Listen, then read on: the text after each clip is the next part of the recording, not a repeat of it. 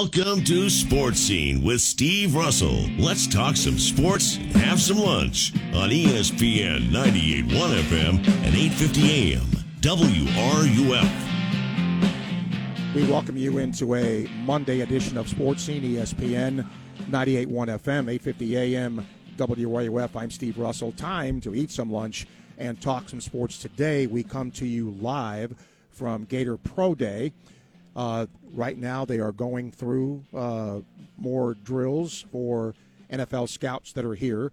There are no head coaches uh, present today, um, but there are certainly a, a vast majority of NFL, of NFL teams here uh, that are represented.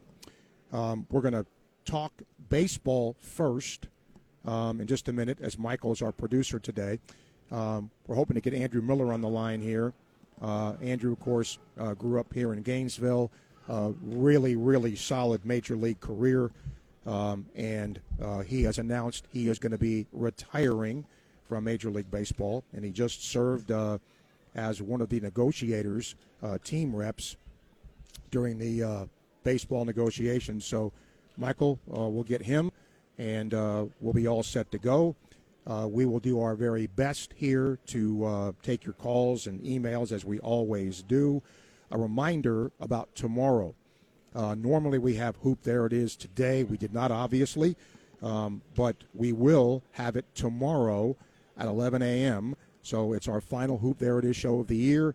And then uh, we will do Sports Scene for a short period of time tomorrow, just until 1230. We'll do a full version on Wednesday, and then uh, no show Thursdays. We travel to Georgia as Gator baseball gets set to play in Athens. All right, let's bring in Andrew Miller now to join us here on Sports Scene. Andrew, it's good to talk to you again. How are you, man? I'm doing well, thanks, Steve. Um, first of all, I'm not sure congratulations or, or whatever the word is, but um, I, you know, look, you, you you played in the MLB for a really long time. What prompted this decision? Oh, I've known for a while. I haven't really uh, you know publicly shared it or whatever. I kind of saved that moment until it, it, things had kind of died down. But uh, just it was time. Uh, I couldn't perform at the level I wanted to. Uh, my body just wouldn't let me do things that I expected, and it was a lot of work to go out and compete, not as well as I, I'd like to perform. And uh, my family's getting older. I, I want to be with them. It's harder to pull your kids out of school as they get to be a certain age, and it's uh, you know certainly you know, I'll miss parts of it, and uh, I'm going to have moments, I'm sure, where I'm, you know, wishing I was in a clubhouse or on the field or, or working out on the schedule I normally am. But ultimately, I'm excited. It, it's uh, it's been a, a heck of a run. I've got zero complaints about the way it worked out. The game was great to me, and uh, just on to the next chapter at this point. Yeah, and you know, you were able to play in a lot of different cities and play for a lot of different teams, and obviously, you can look back on your career and say you know, what was a highlight. But as you look back on your career, what do you think about it when you look back on it? Yeah, it was. Uh, I, I did get to experience a lot of teams and cities and, and make friends and, and make connections with, with people and, and fans and cities all across the country, which was honestly, you know, I think there's you know some some aspect of, of dreaming of playing for one team and really establishing yourself, but it worked out pretty well for me. I got to see a lot of great places and and just really kind of, you know, see how how it works in a lot of different places, and, and ultimately play for a lot of good teams. And at the end of my career, I, I seem to always be on a playoff team, which is what you want as a player. And you know, uh, I think there's some idea of a storybook career, but you know, I certainly had plenty of, of, of ups and especially downs, and I think that's probably what makes it the sweetest at the end is you can look back on it and see that you know the, the time it was put in and and you know the fruits of the labor and, and learning from those hard times and how you come out on the other side. And, it just really, again, no complaints from me. I don't know if you've had time, Andrew, to you know sort of reflect on when you first came up to the big leagues and now. But if I asked you that, how do you think that, if anything, how do you think the game has changed from the time you were a rookie to now? uh, where to start? It's changed a lot. uh, some some for the better. Uh, some I would argue I don't. I'm not exactly in love with, but it's still a great game. I think that right now we have a an incredible amount of talent on the field. Uh, the young players and the, the superstar level players that we have are they have to be as good as we've ever had, and it's uh, it, it's a lot of fun to watch them. I, I do kind of you know dread the whole you know the the three true come outcome thing that's happened in baseball where it's a strikeout, a homer, or a walk, and uh, I'd like to see the ball and play more. I think that that's something that you know, growing up watching great defensive plays, you know, web gems was was kind of what we always looked forward to, and it was a big part of the game. And now the ball is put in play so infrequently, we don't get to see it, even though there are incredible fielders. And uh, you know, the pace of play and the engagement with kids and, and little things, I think are. Uh, uh, I guess I don't want to say little things or nitpicky. I, I, I wish we were doing better. I'm sure that they're trying, uh, but you know, ultimately, I think the game is pretty healthy, and you know, we have some some players that are really easy to, to get behind and root for. I don't know how many people know that Andrew was uh, part of the uh, negotiations uh, with Major League Baseball to hammer out this new deal.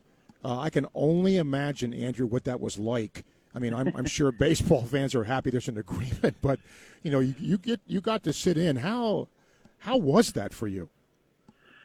You know, for me, I I was a part of working for the union for a long time, I, and that's honestly a highlight of my career. I learned a lot I really kind of was able to appreciate you know the value and what the union could do in, in fighting for players' rights on you know, things big and small. And uh, obviously, if it affects you, it's a big thing no matter what. But uh, this one was certainly unique of the the CBA negoti- negotiations I've been in. Obviously, we had the lockout, the first kind of work stoppage in a long time. We did manage to get something done and and, and have a full season and, and play 162. And I think there's a, a slight, basically a week delay to the season. Um, you know, it, it's fascinating. I think ultimately, you know, we like to think of it as a sport, and you know, we we love our teams, we love our players. The players love to play, but there is a business side to it, and there's a lot of a lot of detail, and a lot of lawyers get involved. And once that happens, it, there's times it can be very complicated. So, I think we did a great job as players of, of holding our ground in a sense on some things that, that maybe the ownership side was pushing for that that we felt would really have a negative effect. I think we really focused on competition issues. I think one of the things that, that to me you asked about how the game is, it's it's kind of sickening, in my opinion, to see you know the the tanking issue or the teams that are essentially. Mm-hmm.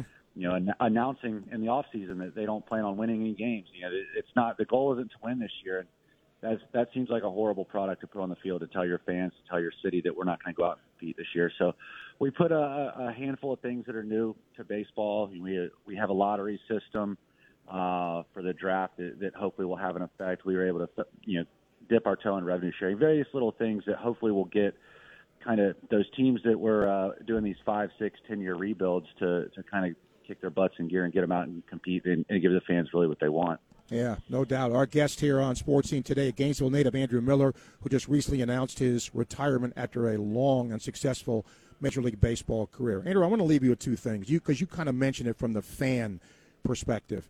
Um, it's no secret that the fan base in baseball it, it is older. And you know, I think as, as somebody who is that in, in that age group, is, is it concerning to players? Do players think about that the, the future of the game?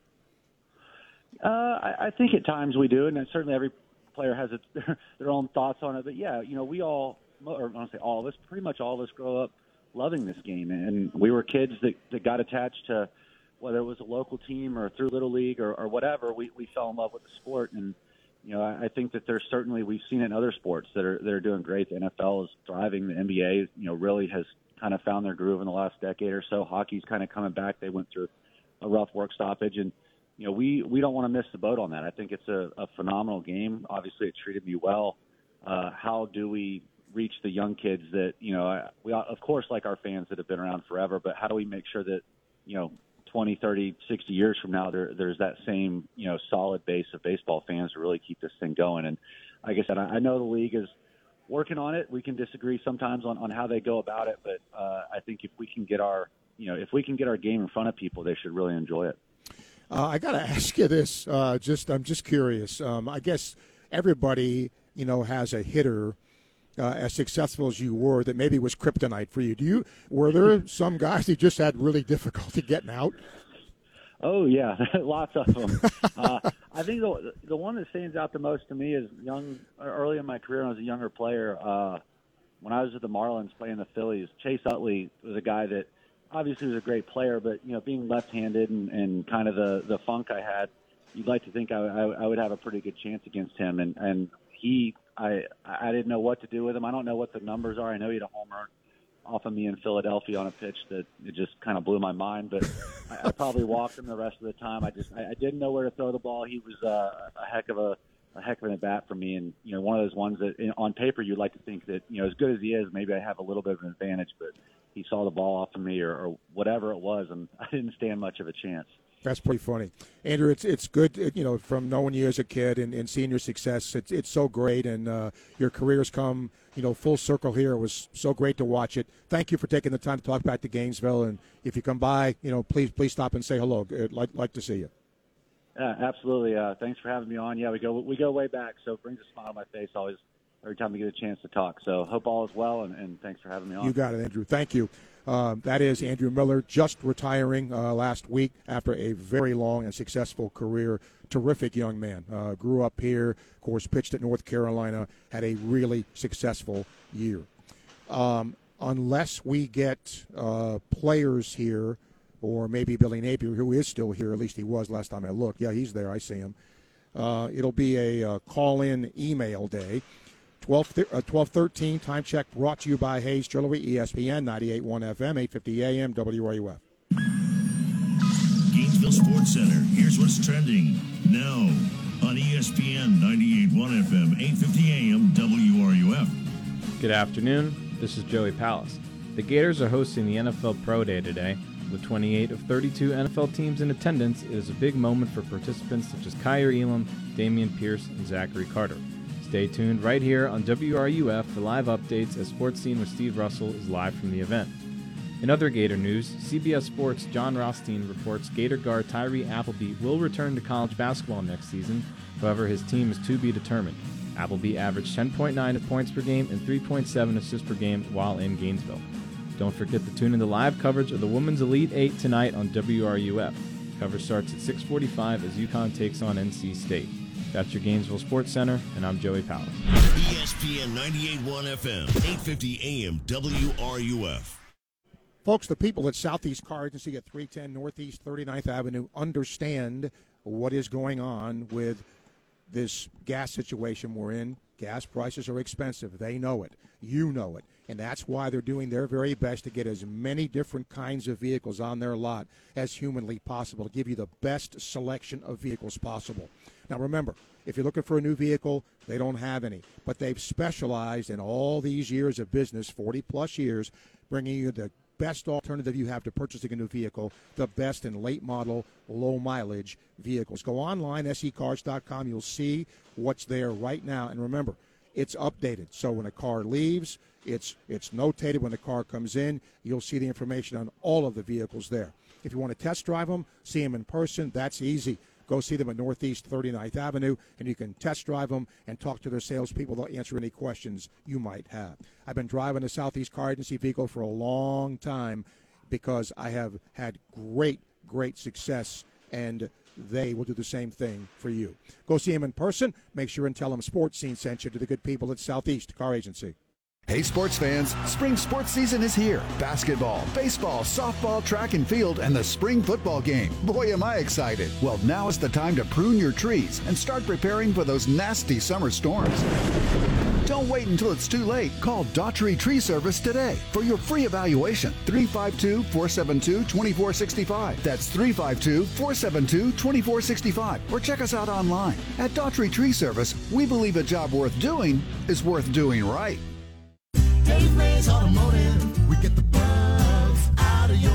Who can you trust with your automobile these days? Hey, it's Steve Russell. As you drive around town, you'll see a lot of auto repair shop chain stores. Every time you go in there, there's a new person behind the counter with the same old song and dance, presenting you with a long list of expensive repairs. If you're tired of that type of treatment, do what I and thousands of families have done since 1975. Trust Dave Mays Automotive. Dave Mays Automotive is family owned and operated, and you can tell because they treat their customers like family. No long list of surprises. In fact, their famous bug checks designed to prevent surprises. They do it all. They'll take care of your entire vehicle. Dave Mays Automotive is located at 2905 Northeast 19th Drive in the industrial complex behind Sonny's on Waldo Road. Trust Dave Mays Automotive. They'll get the bugs out. Dave Mays Automotive. We get the bugs, all of them bugs, out of your car. Since 1988, the Alachua Conservation Trust has helped preserve more than 54,000 acres of land and wetlands in 16 north central Florida counties. From easements to historical preservation to environmental education, your donation to the Alachua Conservation Trust assures these lands and new ones are protected for generations to come. Visit AlachuaConservationTrust.org to learn more and to make a donation. That's AlachuaConservationTrust.org. The WRUF radio app. Your source for sports every second of every hour of every day. You are listening to ESPN 981 FM, 850 AM, WRUF, the home of the Florida Gators. This is Gatorhead football coach Billy Napier, and you're listening to Sports Scene with Steve Russell right here on ESPN 981 FM, 850 AM WRUF, and anywhere in the world on the WRUF radio app. Before I forget, uh, Corbin and Seth and Michael, uh, all thanks to them uh, for either producing the show today or for setting it up today.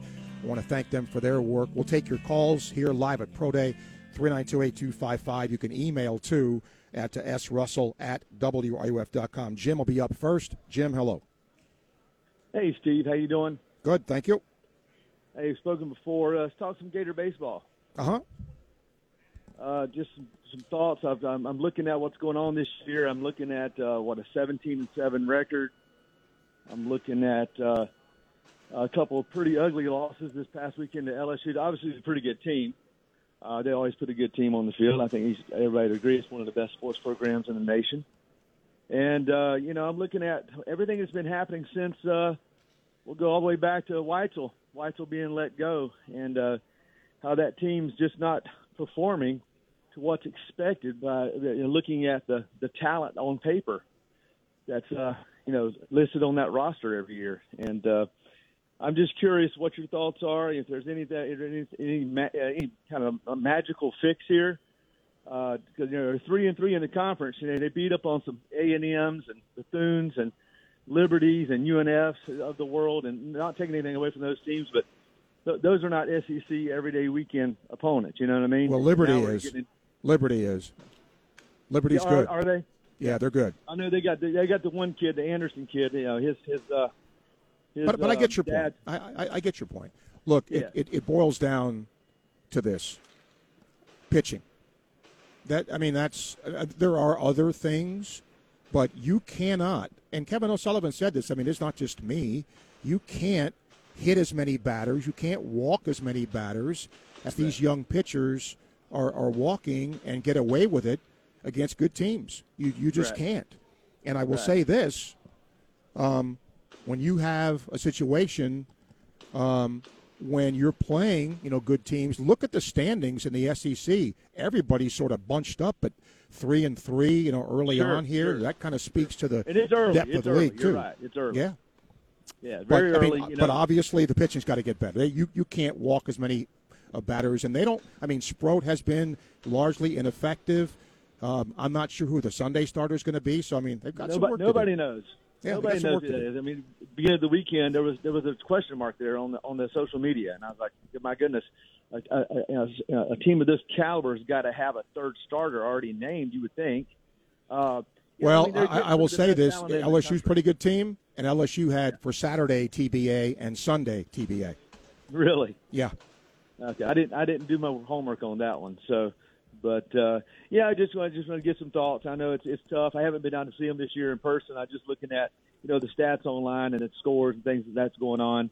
Um, I just noticed that you know ever since uh, you know there's been a little bit of a change in the coaching staff. Seems like things are kind of just kind of getting a little loosey goosey. Not quite as a, a strict a regimen that's going on there. Like right now, you probably got there's several guys in the SEC right now that are hitting below the Mendoza line.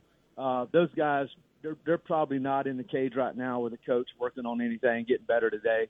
You know, everybody's taking a day off, and it, that stuff used to not happen. You know, so there's things that definitely be improved upon there. That's for sure. Well, I can tell you, Jim. Yesterday, uh, Sully said that the hitters actually got in early hitting.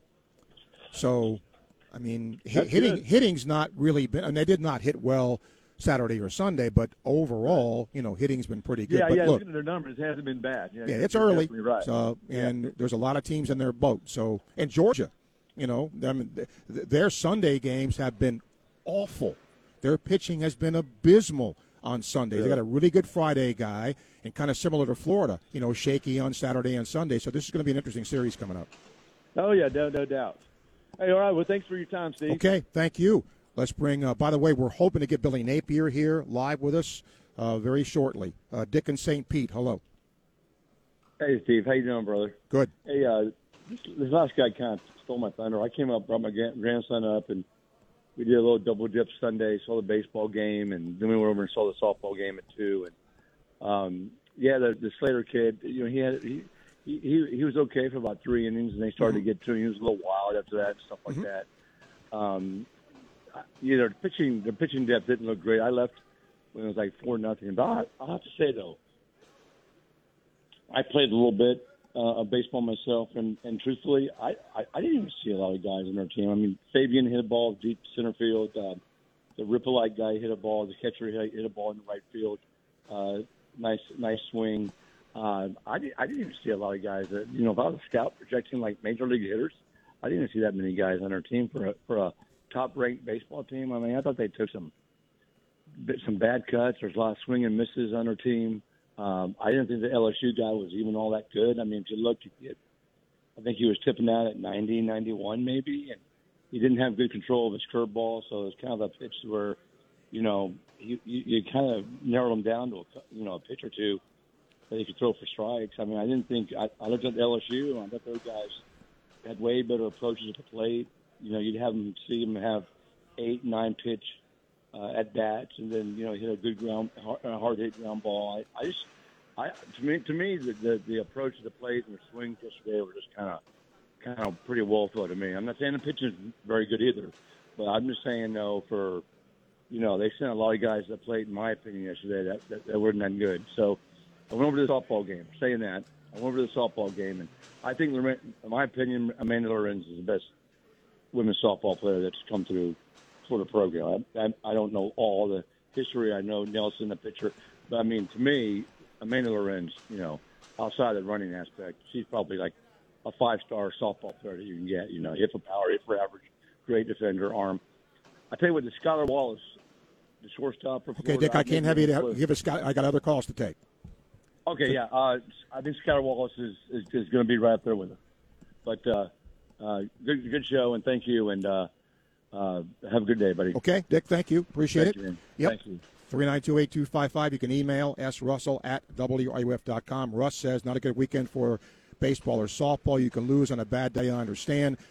But he says, neither team even wanted to be there. Now, I would like to know how somebody can ascertain that. I, I, I don't know. Uh, but he said the fans were there. Um, yeah, see again, right? Now people are going to start questioning Gator softball and Gator baseball. Why? Because they're not playing as well. Uh, James says, disappointing weekend. I expect there'll be more of the same over the next several weeks. Uh, young roster, have eight freshmen. Uh, Florida has 20. No matter what level of high school ball they played does compared to the SEC. Um, they did take a lot of called third strikes. Uh, so that means we're guessing or not just protecting the plate harder. Um, so, I mean, you said the hit batsman also an issue. Yeah, I mean that's no doubt.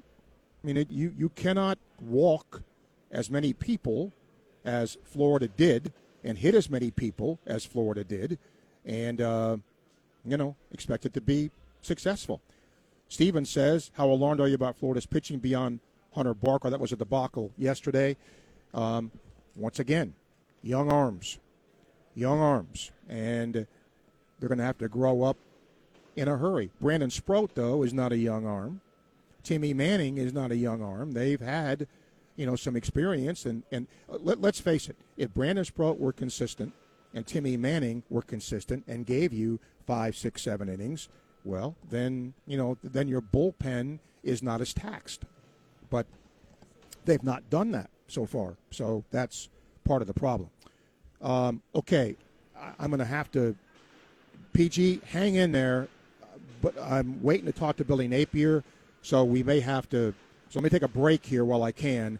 It's 1226 time check brought to you by Hayes Jewelry. PG, hang on, either get to you or I'll get to you after Billy Napier, ESPN 98.1 FM, 850 AM, WRUF. From the College of Journalism and Communications, ESPN 98.1 FM and 850 AM WRUF. Hi, this is Dr. Luis Rodriguez of Exceptional Dentistry. Hear what our clients have to say about their experience at Exceptional Dentistry. So I have a full upper dental implant and full lower. The bottom is removable. So I had everything removed and replaced. I take them out every day, clean them, and put them back in. They snap on securely so you can eat with comfort and everything else, and you don't have to worry about laughing and them coming out. I was dumping so much money into like replacing each individual tooth. I was like, I'm not doing this anymore. I'm going to find an alternative. I love it. I can smile a big smile now and not have to worry about missing teeth. It's a great place. I highly recommend it. This is Dr. Luis Rodriguez, and if you think you have dental problems that are too big to overcome, we're here for you. Please visit us at exceptionaldentistry.com. That's exceptionaldentistry.com. Are those receipts? Tax day is nearly here, I held on to those. and Chanel is stressing. Why do I always wait to the last minute? Her small business needs a bookkeeper to crunch some big numbers. All these spreadsheets make my head spin. None of this adds up. Indeed can help her hire great people fast. I need Indeed. Indeed, you do. Our hiring platform instantly connects you with quality candidates whose resumes on Indeed match your job description. Visit Indeed.com slash credit and get $75 towards your first sponsored job. Terms and conditions apply. Daughtry Tree Service has been voted Our Town Magazine's favorite local tree company for 2020, as well as the Newberry Business Hall of Fame for the third year in a row. Call us today for a free estimate, and remember, at Daughtry Tree Service, there's no tree too tall, we do them all. From the UF Weather Center, here is your WRUF weather update. Lots of sunshine taking us into the evening and after an afternoon with highs in the low 80s. Low temperatures sinking to the mid 50s tomorrow morning with areas of dense fog for our commute. Plenty of sunshine tomorrow afternoon, high temperatures even warmer in the mid 80s. That'll be the case on Wednesday, and then rain chances come back up for Thursday. From the UF Weather Center, I'm meteorologist Megan Borowski. Keyshawn, J. Will, and Max. The bottom line about the quarterback situation is because they're so important, and there are only so many of them that are actually elite. Either you have one or you don't. So what happens when someone doesn't have one? They start squinting and seeing what they want to see. Daniel Jones, yeah, he can run and he can throw. That's why the Mitchell Trubisky thing was all right because based on what was available for them, they went out and got the most athletic guy. They How's that look now? Key, Jay, and Max. Weekday mornings at 6 right here on ESPN 98.1 FM, 850 AM, WRUF. From pylon to pylon, oh, we are your home for all things football. 63-yard touchdown, and the ball game is tied. You are listening to ESPN 98.1 FM, 850 AM, WRUF, the home of the Florida Gators. And now, more sports scene with Steve Russell here on ESPN 98.1 FM, 850 AM, WRUF, and online at WRUF.com. All right, welcome back to Sports Scene. We are live at Gator Pro Day today, and it's my pleasure to bring in Gator defensive lineman Zach Carter here. How'd it go today? Man, it went great, man. I feel like I came out here and I did what I needed to do, man. Were you nervous at all? Oh no, I went to the combine, man. So I was just going to ask you that. Yeah. since this was my, since this was like my second combine, you can say, this second one I felt way more comfortable. I felt like I was, you know, no pressure at all because I already did a lot of stuff at Indy, so that took some pressure off. So I felt good. How was the combine experience for you? Man, it was unreal, man. I'm not even gonna lie. Uh, just growing up and watching it on TV, you know, and then it kind of hit me when I got there. Like, man, I'm really at the combine. Like, I grew up watching it. You know, it was a crazy experience, man. It was a blessing. Um, you know, I hope, I hope all my guys get to go to the combine. What happens from here now? Because you know you get you get here. NFL draft is coming up. So what do you do in the interim now? Well, right now, I'm back to training, man. Uh, I feel like I had to be ready especially after the draft. I know, you know, rookie minicamp and OTAs, all that good stuff. So I'm hitting back. I'll take a couple days off, but in the meantime, you know, I have some visits to go to. Um, I'm going to Jacksonville this week um, to see the Jaguars, and then San Francisco is flying me out later this month. That's all I have right now for visits, but meetings as well. And then, you know, I have some workout scheduled with a few teams. So, you know, just that whole process, man. Looking back on your Gator career, you know, I, I, I've always thought when a player comes through here, it goes by fast. Did it go by fast for you? Went by fast, man. Definitely went by fast. Five years, that was the fastest five years of my life. How do you think when you first came here as a kid? Mhm. You're a man now, Yeah. right? What were those years like for you? you? You went through a coaching change and all that. What? How how much did you grow up in those five years? Man, all the stuff, like all the adversity that we face, it really shaped me. It really shaped me today. Like that whole journey I had, you know, I had three defensive line coaches.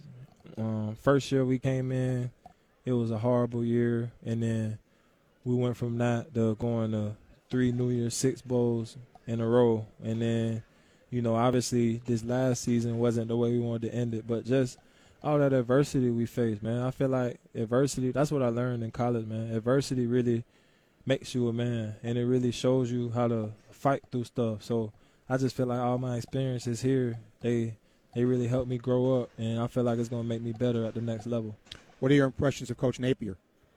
I love him, man. Honestly, I wish I got a chance to play for him. He's down to earth. He he really seems like he's a player's coach. Like he cares about his guys. I feel like I feel like the biggest thing, you know, if you want your players to go hard for you and you know do the things you really ask them to do, they got to know you care. And I feel like he does a good job of showing that. All right, I'm going to ask you. I know you want to go get something to eat, so I'm going to let you Oh, go. yeah. But I got a couple last things. Yes, sir. If you could be drafted by any team, Uh-huh. would you have a, a, a favorite to be drafted by?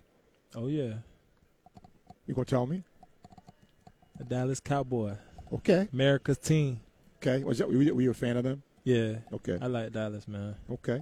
Growing up, like when you were a kid, uh, it was Dallas. Okay. Yeah. And then I've always wondered about the process uh, for you guys when you get out getting an agent. Yeah. Was that a difficult thing for you?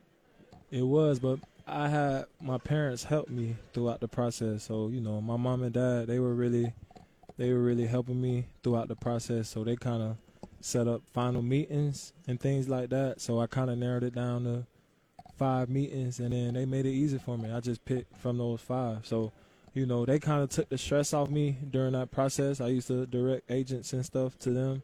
So you know, it was good. Okay, man, I appreciate you doing this, and uh, we're going to follow you, and hopefully Dallas gets you. You can go to Ah. Dallas, and then you can make the team. And Yes, go sir. That'd be great, man. That's the goal. Appreciate your time. Appreciate you, Thanks, man. Okay, thank you, Zachary Carter, joining us here on the program, and uh, we appreciate his time. And uh, let's hope it works out for him going to the Dallas Cowboys. Um, we're going to get Malik Davis here to join us as well. Um, and there's so, so all right, we're going to get Malik to come in here in a, second as we are live today at Gator Pro Day, um, and I can't wait to talk to him uh, about how things went too. And it, it's funny, you, you, over the years you get to see different players coming through here, and you know what the experiences are.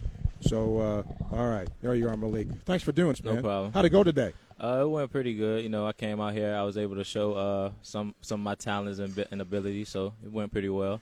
I mean, it must be better, you know, performing on your home turf here. I mean, you, you know everything, you know everybody. Does that help? Yeah, definitely. You know, I'm at home. I feel more comfortable. You know, I'm around my teammates and uh, people that embrace me. So it's definitely a great feeling. I asked Zach this: when you look back on your career here, what do you what do you think about? What what goes through your head? Uh, I just look at all the trials and tribulations that made me. You know, I've been through a lot here, uh, injuries and coaching ch- coach changes. So I think uh, I went through a lot of adversity here, and I, it definitely prepared me for the next level. Uh, what are your thoughts on Coach Napier? Uh, I feel like he's a great coach. I think he's he's going to come in here and uh, definitely turn things around. And uh, I talk to the guys, and everyone loves him. So I think they'll they'll have really good success. I don't want to dwell on it, but was it difficult going through the coaching change? Uh, well, it's always difficult, you know, when when coaches change. You know, you build relationship with coaches, and you never know when when uh when things like that can happen, you know, as a player. So uh, it's definitely difficult, but that's that's that's the world we live in. That's that's the game we play. One of the things I always respected about your room is, I mean, at least on the surface, I mean, look, every running back wants to carry the ball, Right. Right. But you guys shared the rock, and it didn't. There, there was no. I should have more. At least that I could see. You know, it wasn't. I should have more carries. Was it like that? I mean, was it as uh, easy as it seemed, where you guys just all got along and just accepted the carries you got? Uh, yeah, it was it was definitely that way. You know, in the room, we never, never. I'm not just saying this because we're on radio. We've never had a problem with each other. We always supported one another, no matter who's in the game. So I think we were just blessed to be around such uh, great people, and it was easy for us.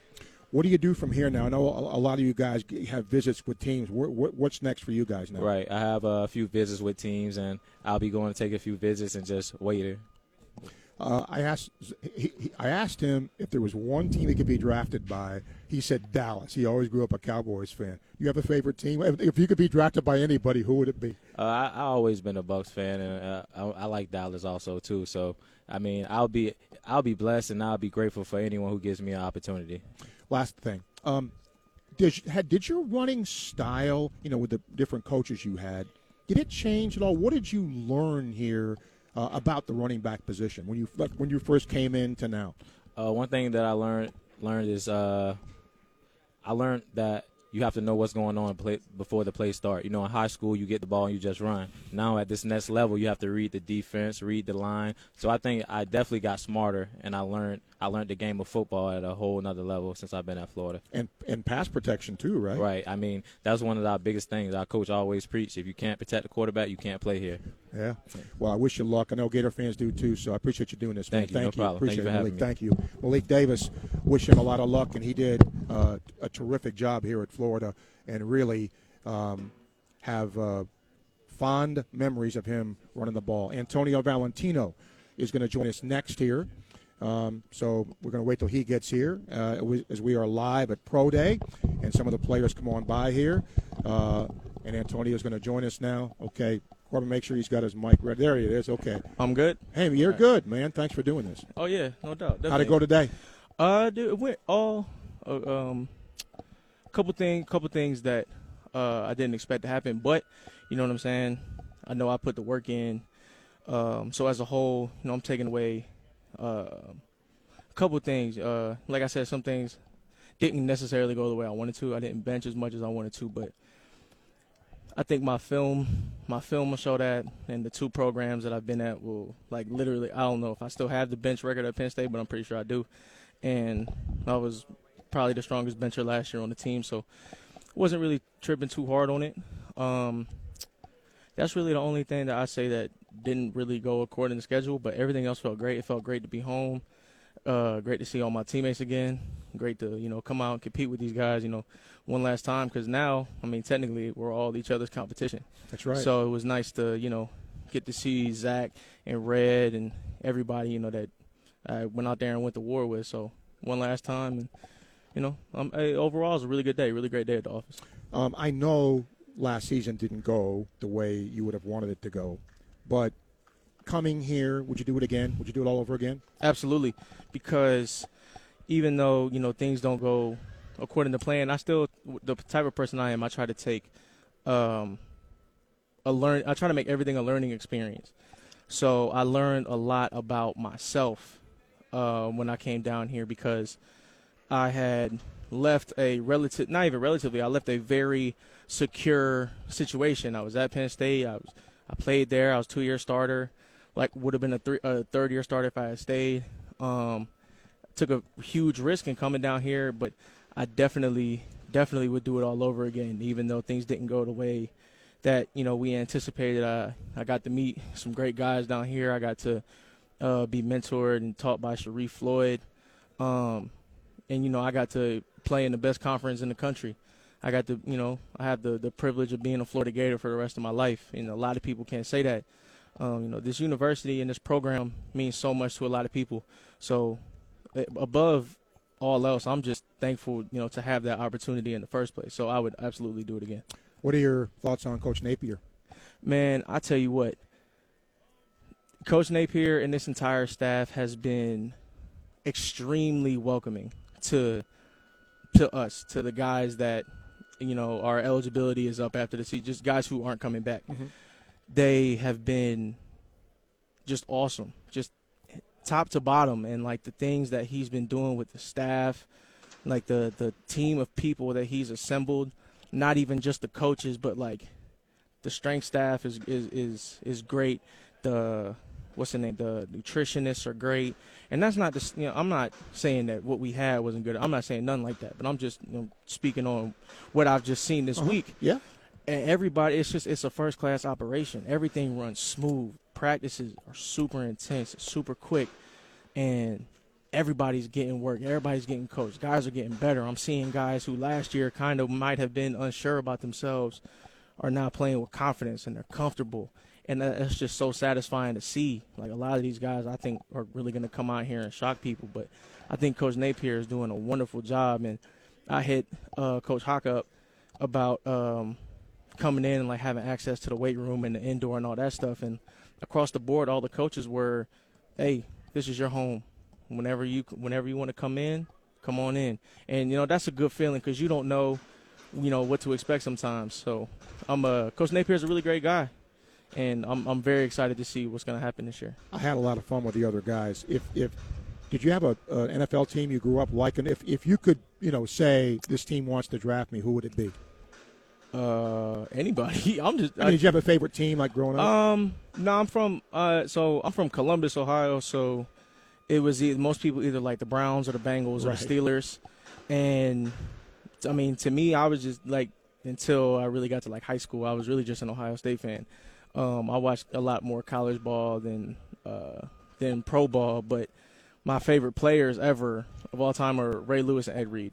So, um, yeah, but whoever whoever you know wants to give me a shot, that's fine with me. I don't care where it is. uh, was it hard selecting an agent? Um. Yes and no. Um, you know, my, my, my I have a great support system at home. Like my parents were were really heavily involved in that decision for me. Um, so like I wanted to keep my head as focused on the season as I possibly could and not start worrying about other things. I just wanted to win games. Um, so they kind of helped me out with that. And once my parents were like, "Listen, this is what we think should happen," you know, and then we just conversations, conversations, conversations, and then everything just worked out. I wish you a lot of luck, man. And I know uh, it was a difficult season last year for you guys, but hopefully the other side of this is pro career. We can get you back when you're on a team and talking about that team. So I appreciate you doing this, man. Thank you, sir. Appreciate it, you. Antonio. Thank you. All right. So there's three Gator players that we've just talked to here, and uh, really, really good stuff. 1244 time check brought to you by Hayes Jewelry. We will come back uh, with more here from Pro Day, ESPN 98.1 FM, 850 AM, WRUF. Gainesville Sports Center. Here's what's trending now on ESPN 98.1 FM, 850 AM, WRUF. Good afternoon. I'm Jenica Clairvaux with your latest updates. Per reports, Florida senior point guard Tyree Appleby will return to college basketball for a fifth year. His destination is yet to be determined. In this past season at Florida, the Jacksonville, Arkansas native averaged 10.9 points, 2.1 rebounds, and led the team in assists, averaging 3.7. After dropping to a three game series against LSU over the weekend, the Gators are now ranked 14th in the latest D1 baseball rankings. Florida baseball will be back in action tomorrow when they travel to Jacksonville to face 5th ranked FSU. That's it for your Gainesville Sports Center. I'm Jenica Clairvaux. ESPN 98.1 FM, 850 AM, WRUF. You know, the local real estate market changes all the time. Interest rates go up, interest rates go down, home prices go up, home prices go down. Well, if you're going to sell or buy a home, you want to have a real estate agent that knows the market. And that can sometimes be tricky. Well, it isn't for me because the one that I trust is Scott Caldwell with your home sold guaranteed realty. And the reason I trust him is because he's had all kinds of great success selling homes and helping you buy a new one. He gets his clients more money. He's the only agent I would trust to sell my home. He already has the buyers. Think about it. Over 8,000 of them looking for homes right here in our area in your price range and ready to buy today. That's how he creates higher demand, multiple offers, and the most money for you. Take it from me. Call Scott Caldwell. You'll be glad you did. 352 209 0000 or visit caldwellhasthebuyers.com. That's caldwellhasthebuyers.com. Hey, it's Jeff Cardozo inviting you to join myself and the Wiley veteran Steve Russell every Wednesday at 11 o'clock right here on ESPN 98.1 FM, 850 AM, WRUF for On Deck, a show dedicated exclusively to a sport near and dear to our hearts, that of course, baseball. We're going to give you the ins and outs on everything you need to know about baseball, from the latest to what's going on in Major League Baseball to our boys in the orange and blue. It's On Deck every Wednesday at 11, where we'll knock it out of the park. Eeny, meeny, miny, mo. What I'll eat, I just don't know. Hey, Bob Rose here, and every time I look at the menu at Copper Monkey West, that's what I say to myself. They have so many delicious options. It's hard to decide. Should I get the chicken pot pie pasta with chunks of tender white chicken with veggies and rotini pasta, in creamy chicken and cheddar cheese sauce? Oh, yeah. Or maybe one of their USDA choice steaks like the 12 ounce certified Angus New York strip. Maybe it's the black and red fish over wild rice with veggies. So delicious. And of course, there's always the legendary Copper Monkey West Burgers, voted best in the area numerous times. You know, that's the thing because whatever I end up choosing, I know the service will be top notch. Because warm smiles and friendly faces make for a wonderful dining atmosphere. Is that what you're looking for? Good food, good service, good people? Well, it's all at Copper Monkey West in Jonesville. I'll see you there. We're all on this planet together. So join Odyssey and find your one thing. With warmer spring temperatures, hang your clothes to dry outside instead of using the dryer. Join Odyssey, and together each of us doing one thing makes a greener tomorrow. What's your one thing? It's a beautiful baseball to played. Well, who's on first? Yeah. Well, go ahead and tell me. Who? The guy on first. Who? The guy playing first base. Who? The guy on first. Who is on first? What are you asking me for? I'm asking you. Every Wednesday morning at 11, we invite you to join the radio team of former Gators pitcher Jeff Cardozo and Steve Russell as the International Diamond Center is proud to bring you On Deck. Our baseball radio play-by-play battery will analyze and evaluate the latest with the Gators, SEC, and everything taking place in college baseball.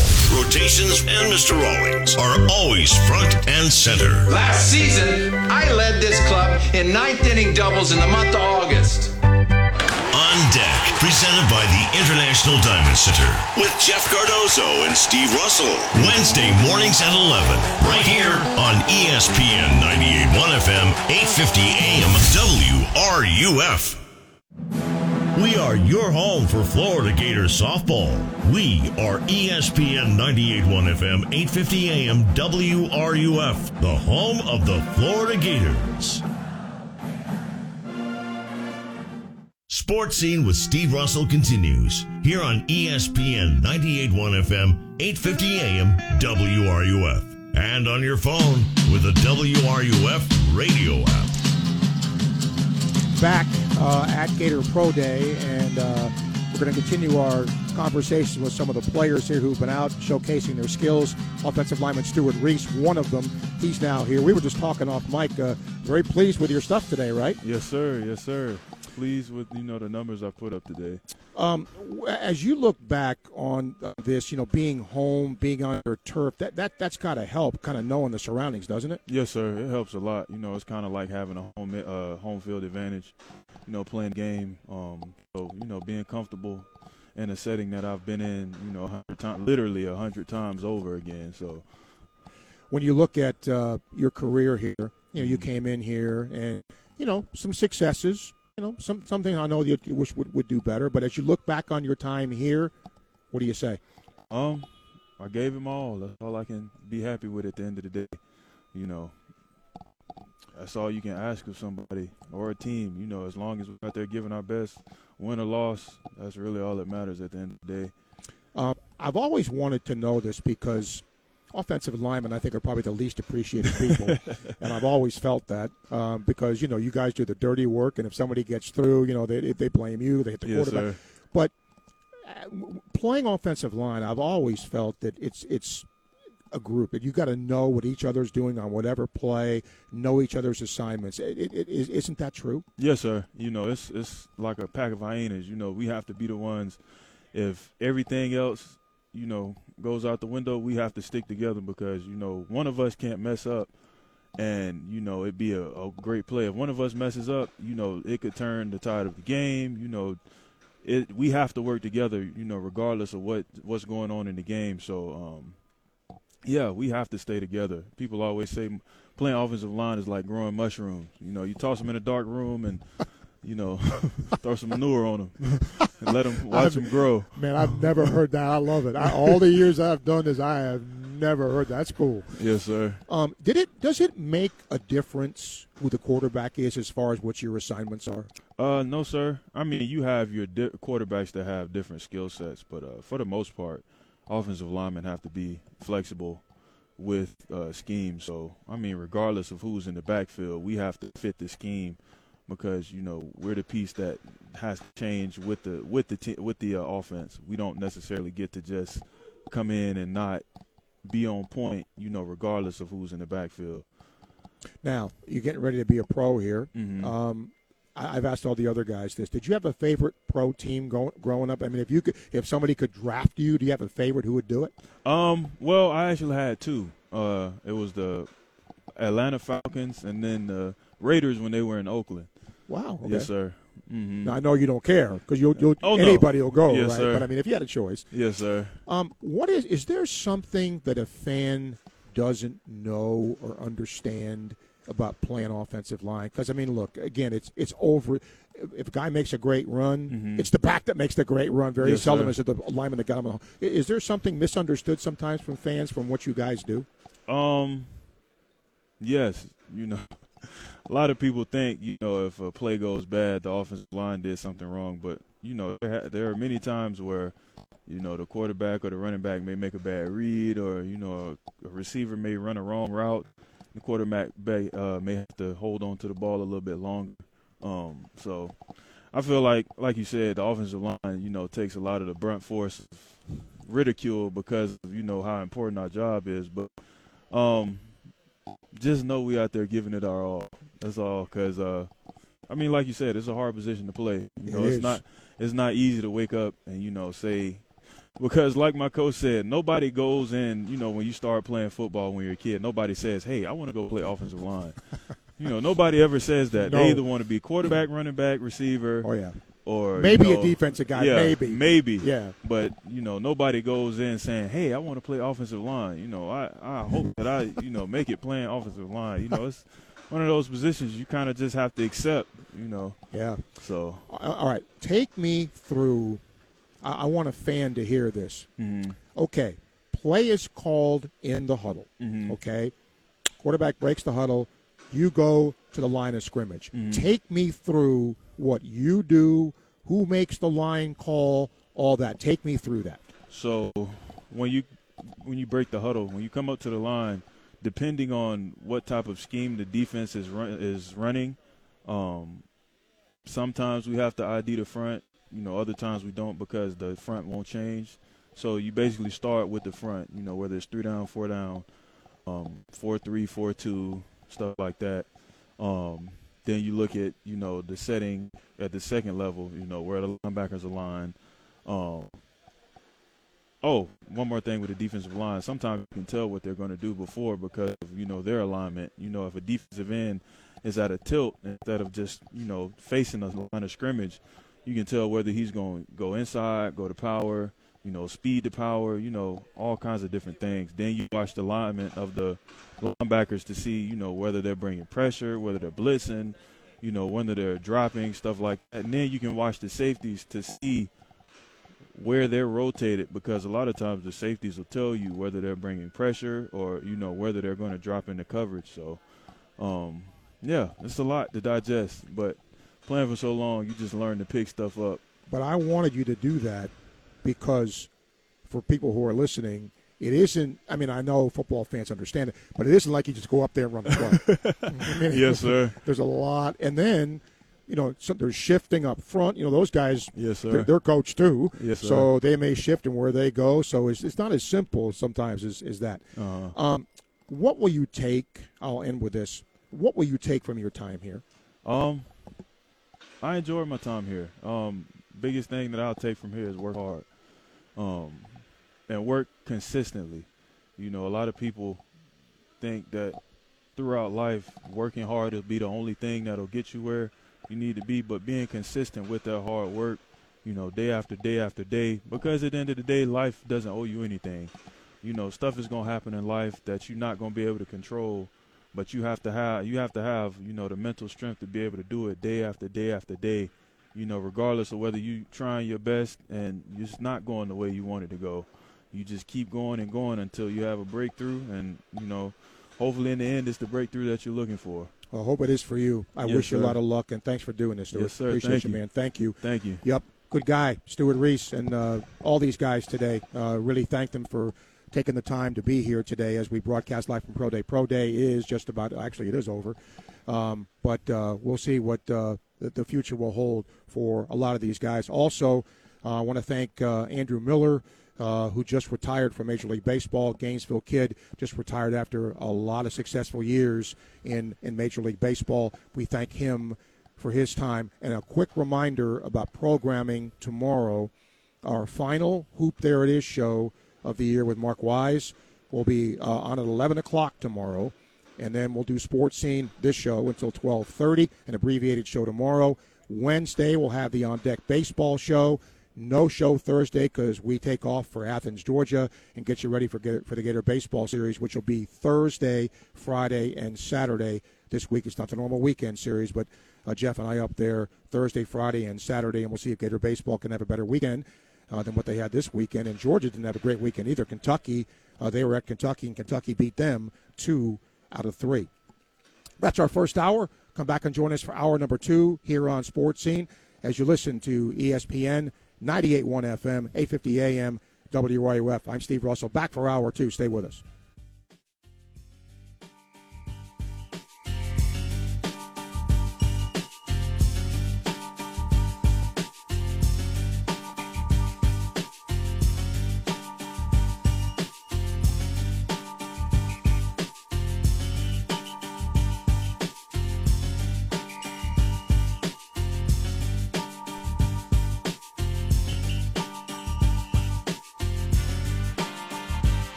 Gainesville, U251CG Gainesville, from the Spurrier's Gridiron Grill Studios. We are ESPN 98.1 FM, 850 AM, WRUF.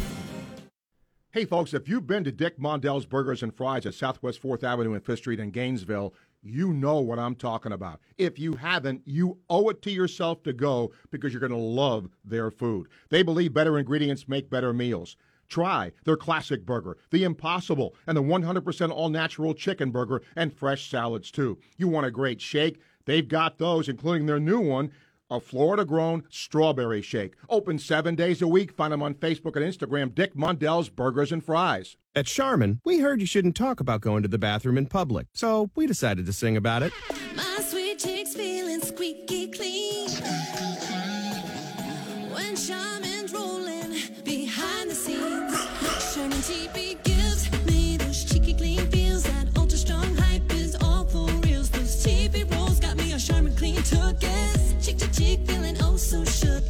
Charmin Ultra Strong just cleans better. Enjoy the go with Charmin. Your happiest spring starts with Lowe's, and it all starts with the beautiful green lawn. Keep it looking sharp and save $50 on the Kobalt 40 volt self propelled mower. Was 399, now just 349. And give the rest of your yard a healthy boost with a bag of our premium mulch at the everyday low price of 368. Create a season full of happiness at Lowe's. Home to any budget, home to any possibility. Selection varies by location. While supplies last, about 331 through 46. Mulch offer excludes Alaska and Hawaii, U.S. only. Welcome to Sports Scene with Steve Russell. Let's talk some sports and have some lunch on ESPN 98.1 FM and 8:50 AM WRUF. Welcome into hour two of Sports Scene for this Monday. Uh, hope you're enjoying all the uh, interviews here from Gator Pro Day. Uh, Want to thank Rick Hurtado uh, and his uh, sport information staff for helping to arrange those uh, and uh, also having us here today. Always a lot of fun talking to these guys, and we're going to try to keep up with them uh, as they begin their uh, journeys to the National Football League. Uh, we may uh, get one more player in the hour, but for the most part, it'll be us.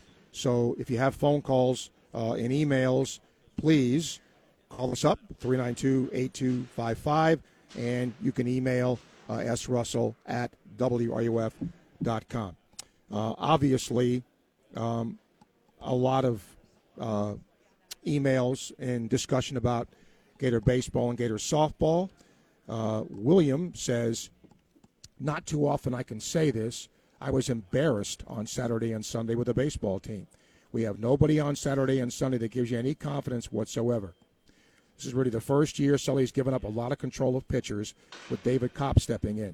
Do you believe that this has had any effect? We look like a badly organized little league team with all the walks and hit by pitches. Any update on uh, Coppola? Coppola was the last I heard throwing to hitters again, um, and certainly in his one start he was good. Um, but look, I'm not going to sit here and make excuses because, to be fair, Kevin O'Sullivan isn't going to make excuses. Uh, but they are who they are. It's a young group, and they're going through some major growing pains right now. I said this in the first hour. If you get better starting pitching, then you don't have to tax the bullpen as much. And remember, if it's an 11 to 2 game or, you know, it's 8 to nothing, you're not going to bring a closer in there. You're not going to bring that. So, you know, some of your better arms aren't going to get used. So, I mean, look, nobody knows more than uh, Kevin O'Sullivan about, uh, you know, what's going on here, and we will see if there's improvement. Mark says, uh, no NFL head coaches here. I can't remember the last time there was a Gator Pro Day where no NFL head coaches attended. Speaks to the lack of NFL talent Mullen recruited. Well, maybe um, top flight talent. Uh, in other words, you don't have a, uh, you know, Kyle Pitts maybe here, but certainly Elam, uh, I think, is in that class. I mean, most people have him in the first round. Um, but yeah, I mean, make of that um, what you want, and you know we can go from there. But let's get some calls. Um, lots to talk about today. We haven't even talked Final Four. How blue blood is this Final Four? My gracious. I mean, Villanova is the outsider here. And I mean, I think I would classify them as near blue blood. But certainly with North Carolina, Duke, Kansas, hello. Um, yeah, that's about as blue blood as you can get. Felt bad that Villanova loses one of its best players. Um, and, and you know what? Look, Carolina, I really thought would, would beat St. Peter's handily, and they did. One of the few things I thought right in this tournament because their size just overwhelmed St. Peter's. They, they just couldn't handle them. But one of the things I really loved about this tournament was watching a team like St. Peter's play because it just brought joy back to basketball. I mean, to make, let me tell you, kids from Jersey City are tough dudes. You know, that area, they're tough nuts. And just to watch them play and not have, you know, expectation or a fan base saying, well, how come you didn't do this or that? I mean, maybe they will. You know, maybe their fan base next year expects them to go back to the, you know, the Elite Eight. I hope not. But uh, you never know, you know, what that price can be. So, but just it was so much fun to watch them yesterday and to uh, throughout the whole tournament and see exactly what they they did. Um, Jimmy emails and he said, Steve, you talked a lot about baseball. Is there a concern with Gators softball? here's the here's the thing. When you have set the bar as high as softball and baseball have set it, Florida's three and three in the SEC in baseball, right? I mean, they're not 0 and 6. And if you look at the SEC standings, you take away Arkansas and Vanderbilt, I think everybody else is 3 and 3 or worse. So, has Florida come back to the pack a little bit, perhaps? Yeah. But you've played two weekends. I get it. You don't want to be beaten 11 to 2. You don't want to be beaten, you know, I get it. Okay? Tennessee in softball's pretty good. And so, you know, give it time. And both teams on the road. I think softball's at Auburn this weekend, and Auburn's gotten off to a pretty good start in the SEC too. So, I mean, just I get it. I get it. All right, we're still waiting. I, you were so mesmerized by the interviews here, um, but I hope that you'll. Um, all right, we got some a couple of emails and a call now from Tim, the Tool Man. Hey, Steve, how's it going? Hello, Tim. Hey, man. You know what? I, on the um, I looked on the Gators men's basketball website last night, and I looked at the roster, and I and I got scared, so I had to uh, call in today to figure it out, find out if it was true or not, if whether or not if uh, Tyree Appleby was coming back. That's up in the air. Huh? That's up in the air. Don't know. Oh man, that's that's a scary thought for me.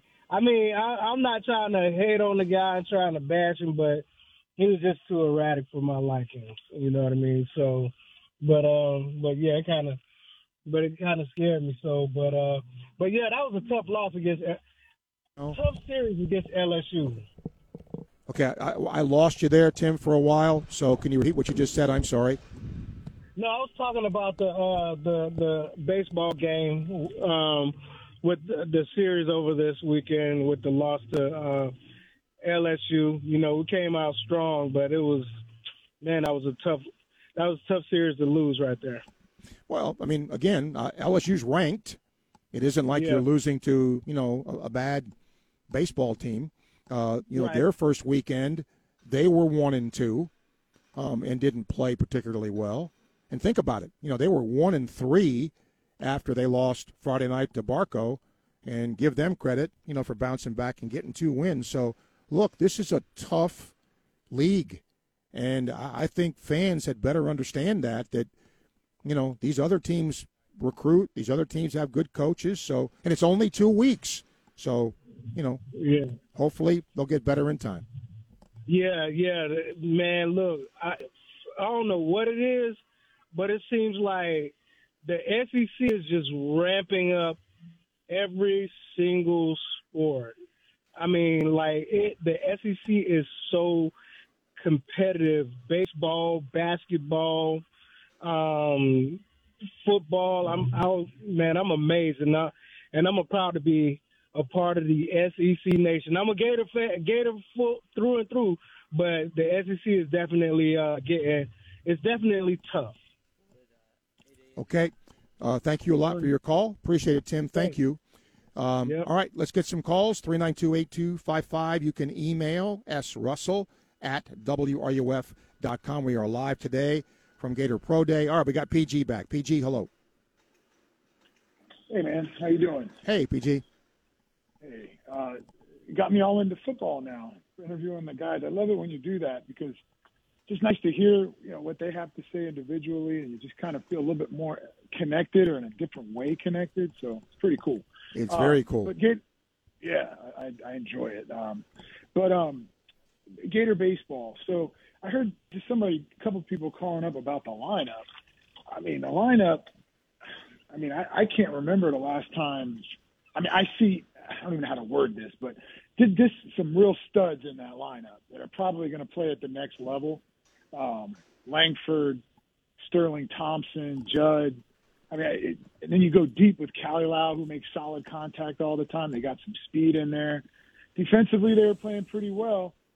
The missing link is the pitching, and um, I have a theory on that. So, you know, I think it was Yogi Berra said, you know, you- you're not a pitcher if you don't throw strikes.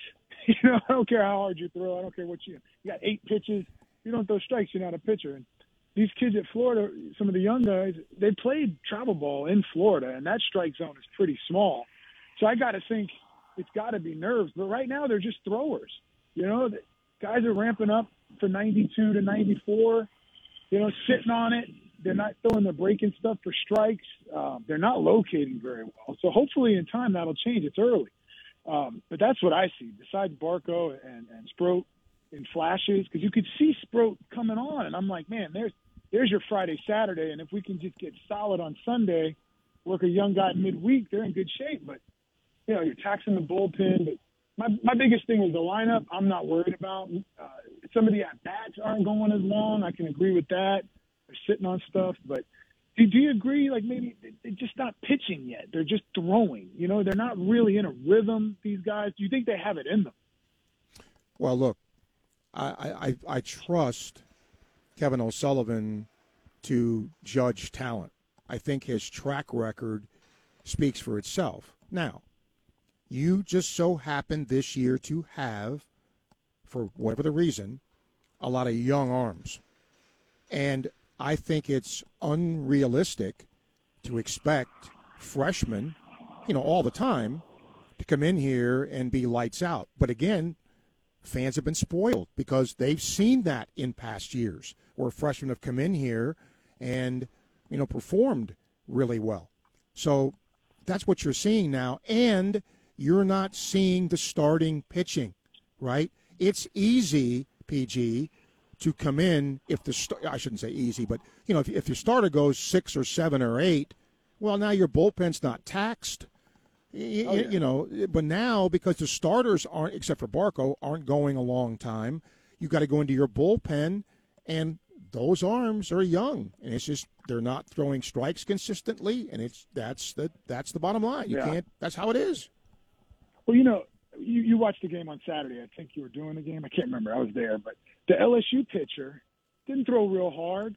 He kind of had a weird jerk. He kind of threw your timing off, but he could, you know, uh, start the count. He was throwing a breaking ball for a strike. I mean, he's a pitcher. I don't know how good he is, but he was pitching. You know, and, and I just sometimes we get caught up in the miles per hour, and now guys are just like I said earlier, just sitting on 93, 94. You go in those automatic cages here at Florida or Miami. They're, they're, these guys are practicing for that. You know, like it's not as fast as it used to be. It's still fast, meaning like hand-eye coordination, reaction time. But I feel like I'd like to see the pitcher get resurrected. You know, the, the art of pitching. You know, well, the guy Saturday night, um, you know, he threw an, a really nice breaking ball. He really only threw, you know, his changeup was nothing to brag about. He didn't throw hard. No. But he located well. And then you saw what happened when his pitch count got up a little bit and he started putting balls in the middle of the plate. What happened? He got hit pretty hard. So and also the third time through. yeah. So You I know, mean, I'm that's part of it too. But so you don't have to necessarily throw, you know, Brandon Sproat 95, 96, 97 because you got to throw strikes and you got to locate. That's the bottom line. That's what they got to do. I think that's that's what's missing right now. Anyway, appreciate it, man. Okay, PG, thank you. Appreciate your call. 115 time check brought to you by Hayes Jewelry. Call us up, talk some sports here on Sports Scene as we broadcast from the Gator Indoor Football Practice Facility with Pro Day just completing a few minutes ago. ESPN 98.1 FM, 850 AM, WRUF. Gainesville Sports Center. Here's what's trending now on ESPN 98.1 FM, 850 AM, WRUF. Good afternoon. I'm Jenica Clairvaux with your latest updates. Per reports, Florida senior point guard Tyree Appleby will return to college basketball for a fifth year. His destination is yet to be determined. In this past season at Florida, the Jacksonville, Arkansas native averaged 10.9 points, 2.1 rebounds, and led the team in assists, averaging 3.7. After dropping two of the three game series against LSU over the weekend, the Gators are now ranked 14th in the latest D1 baseball rankings. Florida baseball will be back in action tomorrow when they travel to Jacksonville to face 5th ranked FSU at 7. That's it for your Gainesville Sports Center. I'm Jennifer Clairvaux. ESPN 98.1 FM, 850 AM, WRUF. Daughtry Tree Service has been voted Our Town Magazine's favorite local tree company for 2020, as well as the Newberry Business Hall of Fame for the third year in a row. Call us today for a free estimate, and remember, at Daughtry Tree Service, there's no tree too tall, we do them all.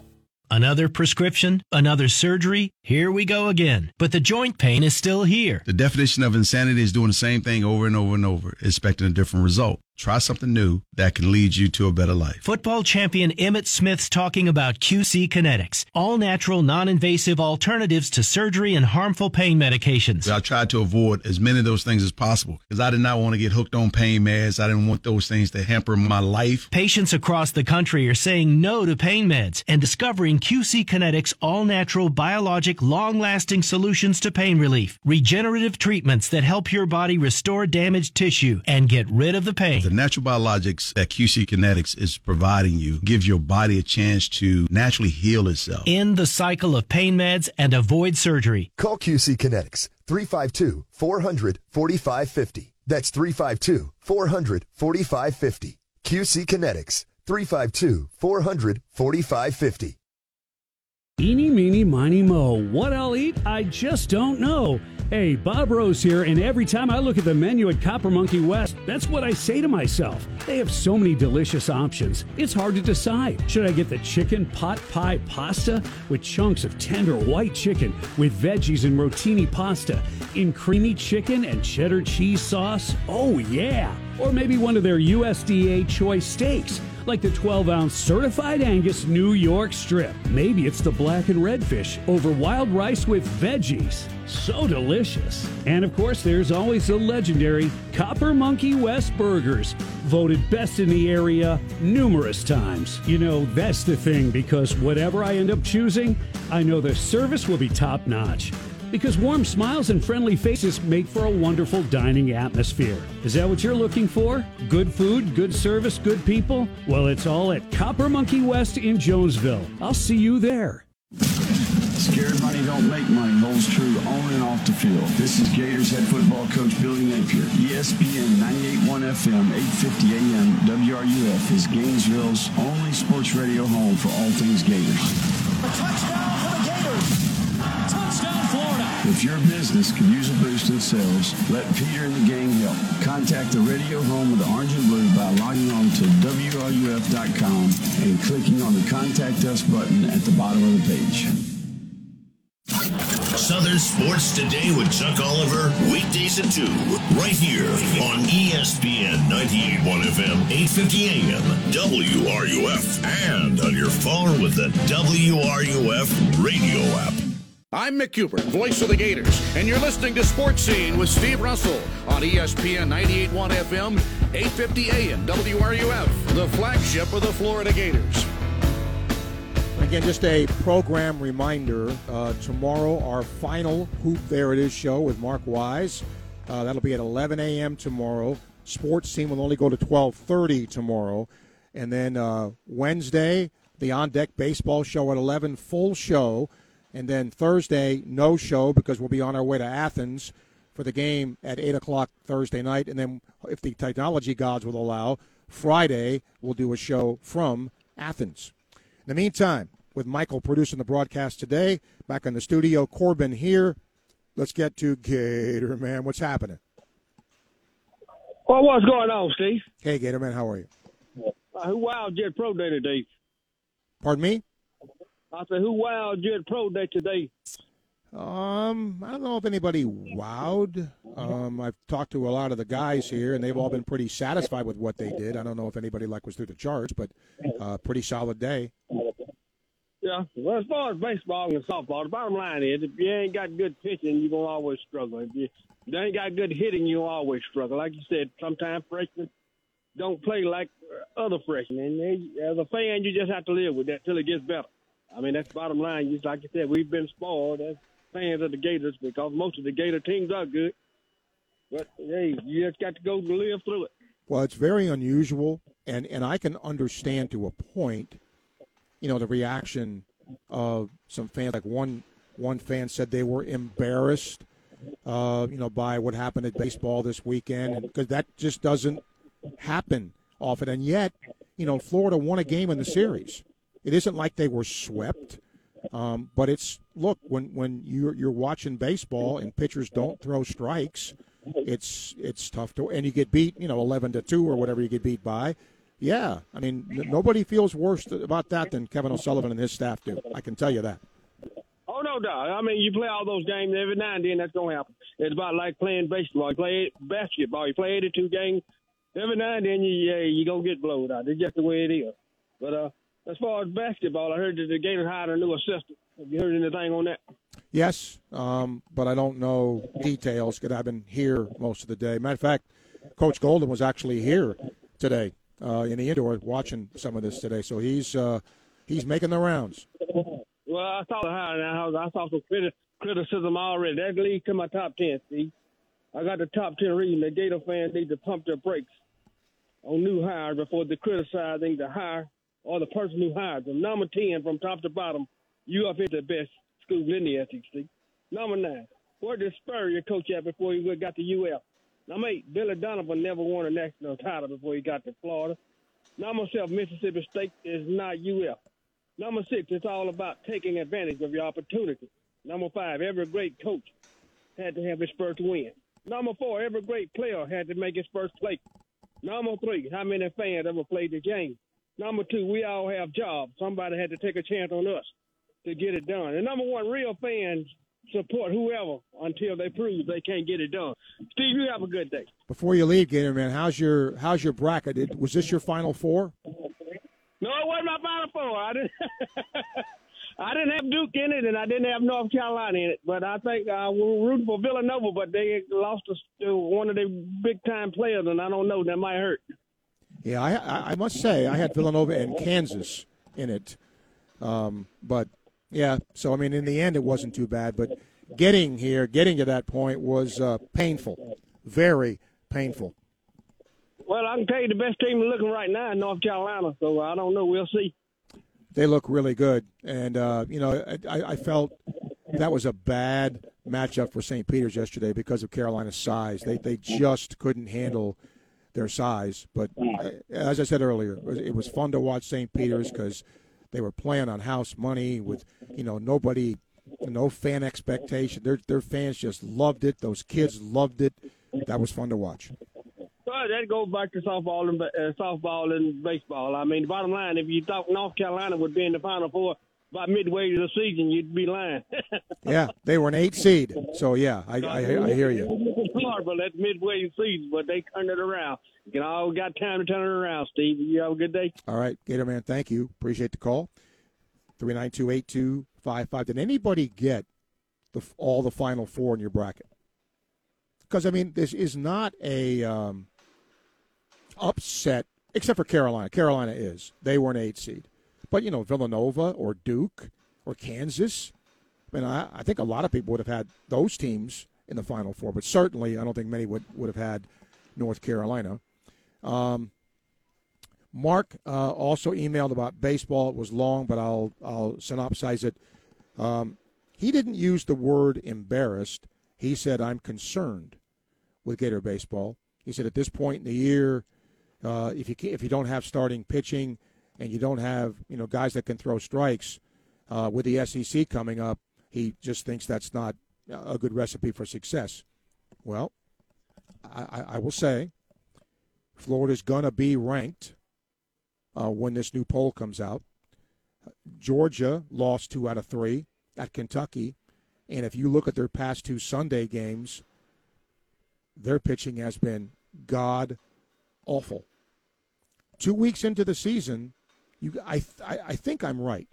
Somebody can correct me on this. Maybe Michael can look it up for me, but I believe I'm right. Take Tennessee out of it, and I believe Vanderbilt out of it, and everybody else in the league in the SEC is three and three or worse in baseball. So, what does that tell you? There's a lot of parity. Tennessee is playing lights out. But remember, it's March. How will they play at the end of the year? because their fan base now is going to go crazy because of how well they're playing, and deservedly so. They should be happy with the way they're playing. My point is, it's just like the NCAA basketball tournament, right?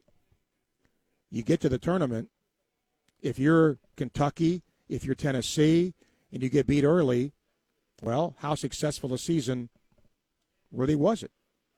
If you judge success by the end of the year, then they weren't very successful.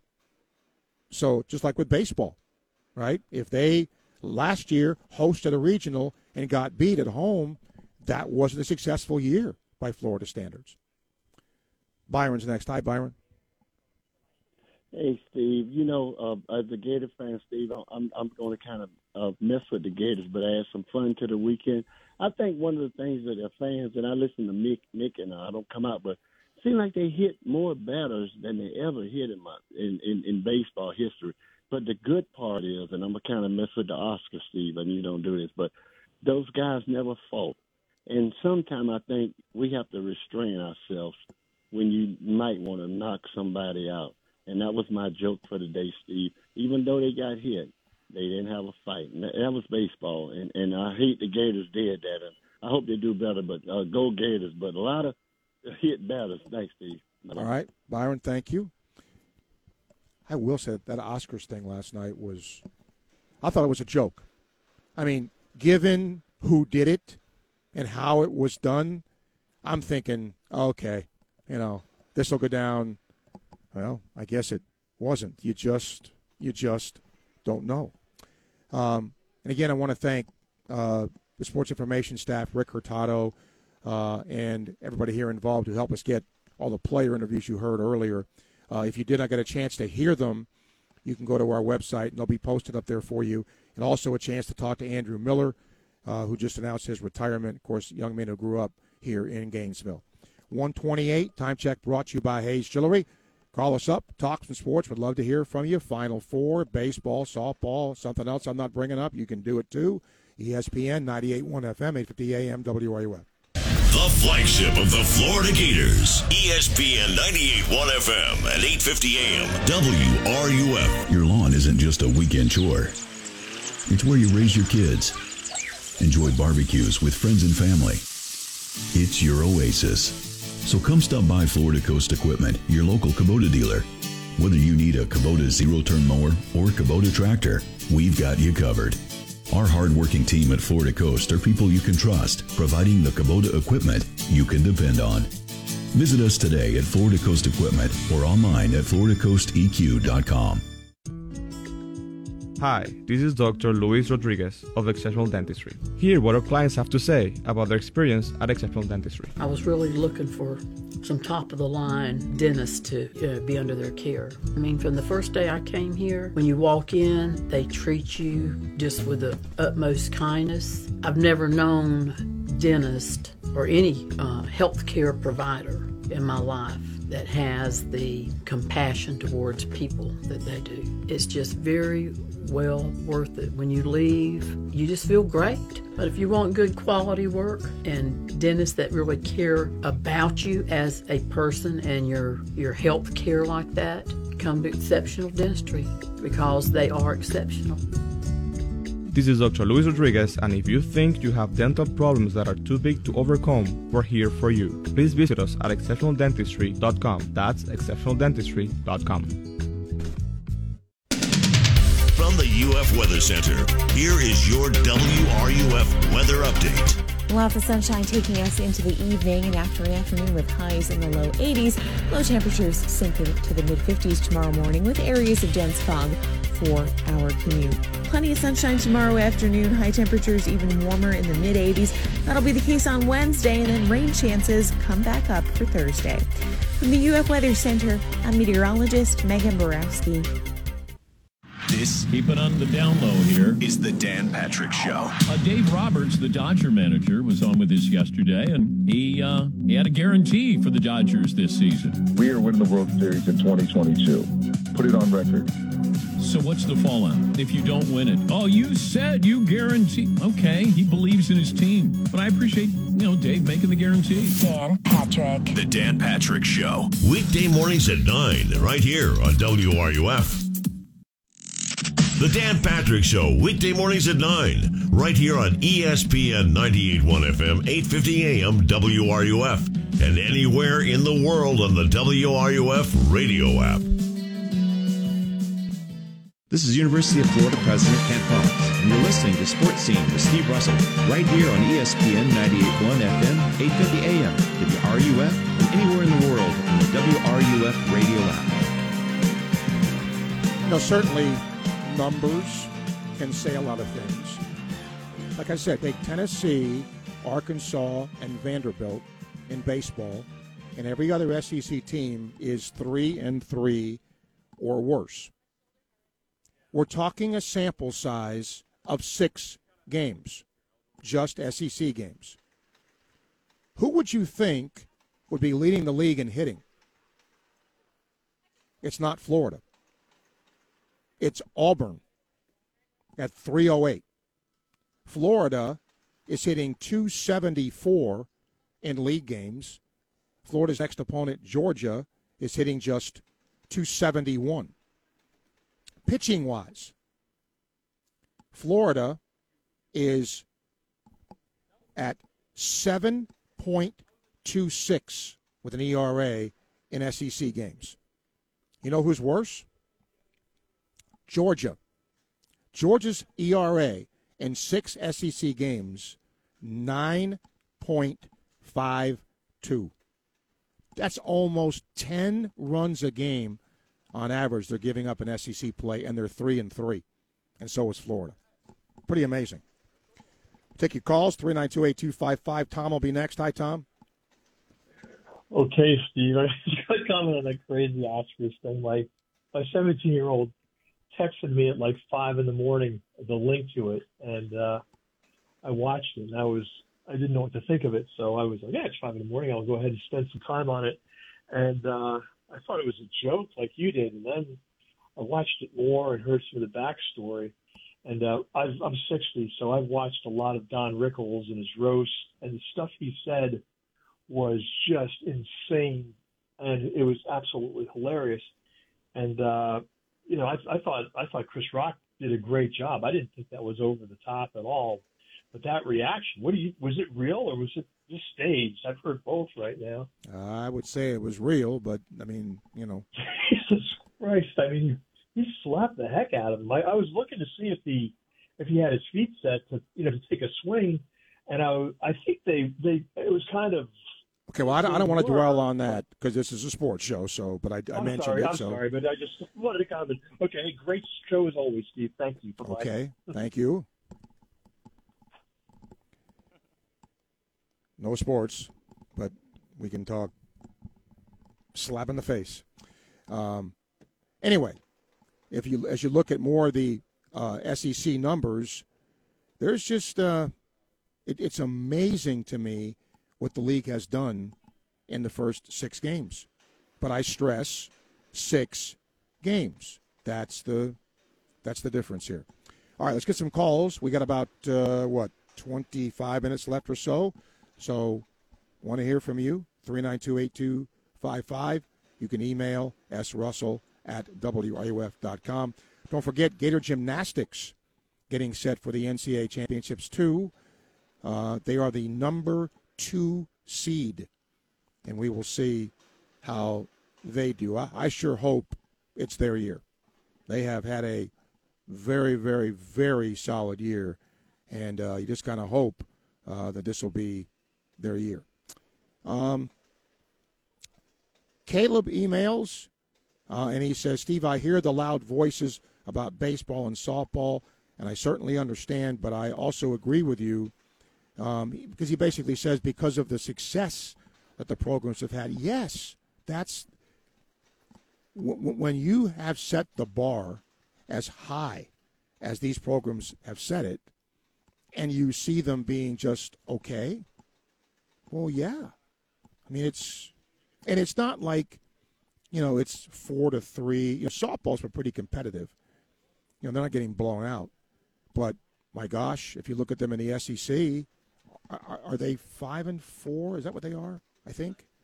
Um, so yeah, but once again, SEC and softball is pretty good, and I think first place in the league, I think, is six and three, and that's I think it's Alabama at six and three. So that just again goes to tell you how good it is there. Um, Daniel says, if anybody is complaining about the new basketball coach, please stop. He hasn't coached a game. Give him a chance. Yeah. And I'm, I'm I promise you this, at least I think. Don't be surprised if you see a, an overhaul of the roster because those players don't know him. He doesn't know them. Do those players fit the style of play that he wants to do? Um, so don't get all caught up, in my opinion, about who leaves.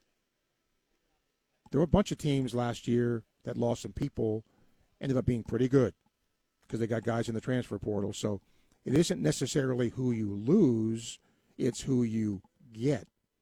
And I think that's going to be uh, the most important thing. We're going to also, as the week goes along, uh, try and talk to Scott Strickland, but not the AD, Scott Strickland. For those who don't know, Georgia's baseball coach is named Scott Strickland. Uh, we'll try to get him uh, on the program uh, before Florida plays Georgia on Thursday. And again, I'm going to say this a couple of more times before we leave here because of the change in the shows. Our final Hoop There It Is show tomorrow at 11 o'clock. You can talk Final Four. You can get Mark's thoughts on Coach Golden and you know where the, where Florida goes from here. Uh, sports scene tomorrow only until 12:30 uh, because uh, we just have something we have to do off air, and then Wednesday a full show, and then Thursday no show because we'll be on our way to Athens, and then if everything goes right, Friday we'll do a show from Athens and get your thoughts on the Thursday game uh, with Florida and Georgia because it's going to be a Thursday, Friday, Saturday series.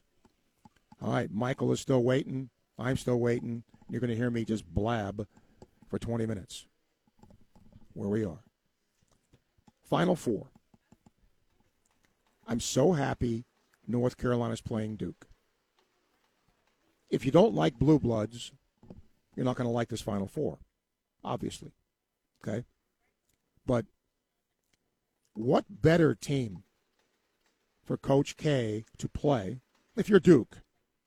What better team to play to advance to the championship than by beating North Carolina, a team that just beat you not too long ago? And that kind of kick-started North Carolina. When they beat Duke, it kind of kick-started, and they're playing a whole lot better, obviously.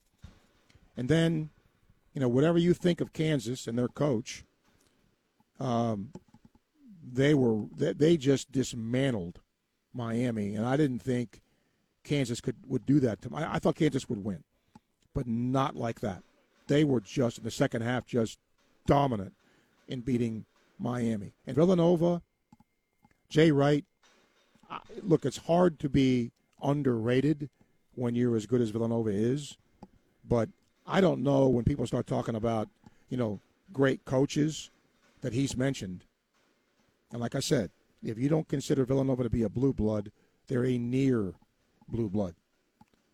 Uh, let me see if I can get a, my email here. Um, Bill um, actually has a great question. He says um, his basic question is if he had to guess today who does better, Gator softball or, or Gator baseball. I, I don't know softball's remaining schedule. I would actually say softball. Because if, if, if the Gators don't straighten their pitching out in baseball, it's going to be tough. It's going to be tough. You've got to throw, I don't, softball too, you've got to throw strikes. You just have to, to do that. And I don't know right now, you know, and that's why winning on Friday – there's even more pressure now on Hunter Barco. Because if they don't win Friday. And, and I think the same could be said of Georgia. Their Friday night guys really good. But if they don't win Friday, given their ERA and such, what happens from there? It'll be interesting. All right, let's go to the phone. We'll talk to John. John, hi. Yeah, good afternoon, Steve. Uh, are you are you talking about uh, Barco pitching Friday night? Oh, I'm sorry, Thursday night. I mean this week. That's yeah, okay. I was I was kind of getting confused. I know you just mentioned we. we yeah. Friday, I mentioned Friday. Yeah, but it's Thursday this week. Okay, that's fine. Um, how cool is this with Duke and North Carolina going with, you know, Coach K going, you know, at the end of his his career here. I remember early, you know, back in the '80s, I wasn't a really big Duke fan. I any time that they played, I always rooted against them. I remember the uh, the final when they played uh, Louisville with never nervous Pervis Ellison. I I was rooting for them, but as as he's grown, you know, on me a little bit. You know, I rooted hard for them against uh, UNLV, rooted for them against uh, Kentucky. I'm I didn't say I despise Kentucky, but the you know the Christian Laettner shot. I mean, you just just kind of like this nostalgic little bit. Go through his whole career, and you just think about what he what he has spanned over over the over the years. You know, and just his thirteenth Final Four. You know, the thing that could have been better is if they'd have played in the final, but still in the Final Four. This is this is pretty cool. What do you think? Well, I mean, look, I, I admire excellence. I don't care what it's in. If it's, you know, schoolwork, if it's industry, you know, when you've accomplished what he's accomplished in his chosen work, in his chosen profession, pretty special. And, you know, a lot of people don't like Duke. I get it. A lot of people don't like the same teams winning unless it's your team. Then you do. But you know, I think most most college basketball fans will root for him because it's the final go around. Right. And uh, switching to football a little bit, kind of cute thing over over the uh, over the weekend. Uh, Byron Jones plays safety for the Dolphins. He said he restructured his contract so that they could go and sign Tyreek Hill, and she's now now I have to go up against him in practice. You know, he kind of did a tongue in cheek chuckle. I thought that was pretty funny. So that he's got to go up against him. That's pretty cool. But anyway, enjoy the show as always, Steve, and I'll talk to you later. Okay, John, thank you. 143 time check brought to you by Hayes Jewelry. Final segment coming up as we uh, had the privilege of being here live at Gator Pro Day today. We'll wrap it up from here. ESPN 98.1 FM, 850 AM, WRUF. Gainesville Sports Center. Here's what's trending now on ESPN 98.1 FM, 850 AM, WRUF. Good afternoon. I'm Donovan Kaiser. Today, the Florida Gators hold their annual Pro Day, where Gator prospects show off their skills ahead of the NFL Draft. Notable names participating in the workouts today include Kaiir Elam, Dameon Pierce, Zachary Carter, Stewart Reese, Jean Delance, and Malik Davis. Florida guard Tyree Appleby has decided to return to school for his fifth year of eligibility, but is leaning towards transferring according to Graham Hall of the Gainesville Sun. Appleby has been a mainstay in the rotation for the last two years, averaging 10.9 points and 3.7 assists during the 2021-22 season. Tonight in women's basketball, one seed South Carolina takes on 10 seed Creighton in the Elite Eight. Tune in here for live coverage at 6:45. For your Gainesville Sports Center, I'm Donovan Kaiser. ESPN 98.1 FM, 850 AM, WRUF. Hey, folks, if you've been to Dick Mondell's Burgers and Fries at Southwest 4th Avenue and 5th Street in Gainesville, you know what I'm talking about. If you haven't, you owe it to yourself to go because you're going to love their food. They believe better ingredients make better meals. Try their classic burger, the Impossible, and the 100% all natural chicken burger and fresh salads, too. You want a great shake? They've got those, including their new one, a Florida grown strawberry shake. Open seven days a week. Find them on Facebook and Instagram, Dick Mondell's Burgers and Fries. We're all on this planet together, so join Odyssey and find your one thing. For spring cleaning, make your own cleaning products from baking soda and vinegar. Join Odyssey, and together, each of us doing one thing makes a greener tomorrow. What's your one thing? Eeny, meeny, miny, mo. What I'll eat, I just don't know. Hey, Bob Rose here, and every time I look at the menu at Copper Monkey West, that's what I say to myself. They have so many delicious options. It's hard to decide. Should I get the chicken pot pie pasta with chunks of tender white chicken with veggies and rotini pasta in creamy chicken and cheddar cheese sauce? Oh, yeah. Or maybe one of their USDA choice steaks. Like the 12 ounce certified Angus New York strip. Maybe it's the black and red fish over wild rice with veggies. So delicious. And of course, there's always the legendary Copper Monkey West Burgers, voted best in the area numerous times. You know, that's the thing because whatever I end up choosing, I know the service will be top notch. Because warm smiles and friendly faces make for a wonderful dining atmosphere. Is that what you're looking for? Good food, good service, good people? Well, it's all at Copper Monkey West in Jonesville. I'll see you there. From athlete activism to athletic achievements, we have you covered. Your home for every important sports story. ESPN 98.1 FM, 850 AM, WRUF, the home of the Florida Gators. And now, more sports scene with Steve Russell here on ESPN 98.1 FM, 850 AM, WRUF, and online at WRUF.com. All right, we are back to wrap up the show today, live from the Gator Indoor Practice Facility with Pro Day today. And uh, thanks to a whole bunch of players that came by here Zachary Carter, Stewart Reese among them. Uh, really appreciate their time. Uh, let's get to Cattleman. Cattleman, hello. Got me there. Yep, go ahead. Hey, Steve. Uh, li- little Slayer tennis show. I thought I had a question to for you real quick. I was calling you about Penny Hardaway, Steve, and I, I do want to ask you about Penny Hardaway. But uh, playing off your last caller there in Duke, I got a Duke uh, observation or thought question for you. Guess all the above. I guess I should say first, Steve. I'm. I guess I'm slightly pro Duke. Um, if I got a good look at their students, probably wouldn't be. But are you one of these Duke haters, ambivalent? Where are you on Duke? No, I, I, I'm not a Duke hater at all um, because that's not a team that is in the SEC. Uh, you know, don't see them all the time. And are they sort of you know blue bloody, yeah.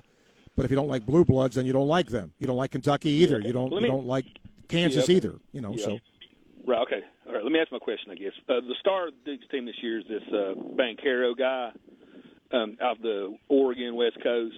It was thought to be a Gonzaga Tennessee battle, and K swooped in right there at the end and won the recruiting war. You know, Steve uh, Calipari used to get the rap of being sleazy and one and done's. Seems like Coach K gets the rub of being, you know, a great guy on and off the court and all that. First off, do you think Pablo? I think it's Pablo Banchero. Do you think that guy went to Duke for free? oh, I, this day and age, don't know. I just uh, all these great players that go to Duke. Um, I just always kind of wondered. You know, most people think uh, Calipari was doing his shucking job with Worldwide Wes. Are we led to believe all these years Duke's not been paying players? Well, I'm not going to say with any knowledge because I don't know, you don't know. I mean, we you because then you say, well, I hear this all the time. Everybody cheats. No, everybody doesn't cheat. Do some people cheat the that don't get NIL, caught? what is- M- Let me. Do some people cheat that don't get caught? Yes, absolutely. Yeah, and, and in the era of NIL, what is cheating anymore? That kind of bleeds into what I wanted to ask you about Penny Hardaway. But let me ask you this, Steve. Um, Duke gets the reputation of being one of the most elite schools in America. Uh, Vanderbilt, uh, UCLA, Baylor, I believe they call the kind of the you know, really snooty school out there in Texas we don't hear a lot about. I believe the acceptance rate at Duke is like one percent. Um, are we led to believe? I guess we have to just hold our eyes, hold our nose, and look the other way. Are we led to believe that Pablo Banchero has any reason to be at Duke outside of dribbling a basketball? Could he get into Duke any other way? Don't know. Hmm. I just don't. I don't know his great to have these grades. Real elite schools. I don't know his grades. I don't know. of well, I mean, right, but a lot of you know fans take pride in their school, and there's nothing wrong with that. But I think the, the other dirty underbelly of college sports is, especially at these really elite schools, most of these dudes have no business walking around on these campuses. Well, but You it isn't just the elite schools. I mean, how about, how about Tennessee? Do some of those kids would would they would they go in there? Oh yeah. I mean, it's it's not just elite schools. It's you know you could name Yeah, the how school. many how many smart how many smart kids, super smart kids, Steve, couldn't get into Florida that are walking around UCF right now but don't play sports? Right. I agree.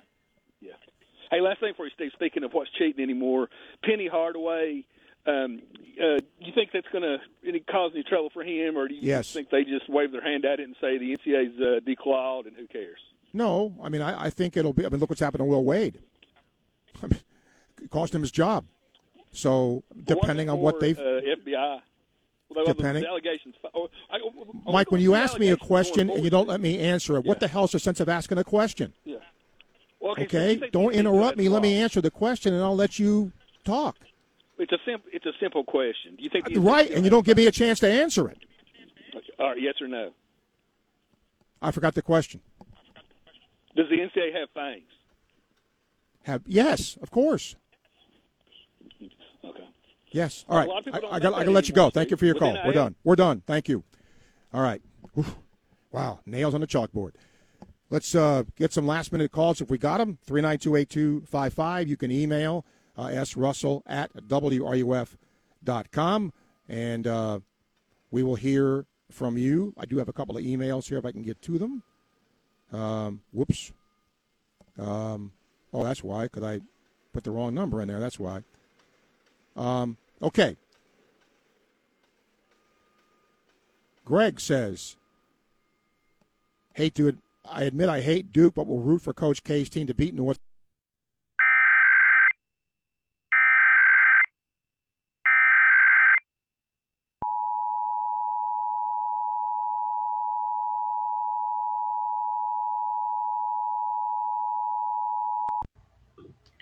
This is a required monthly test of the emergency alert system.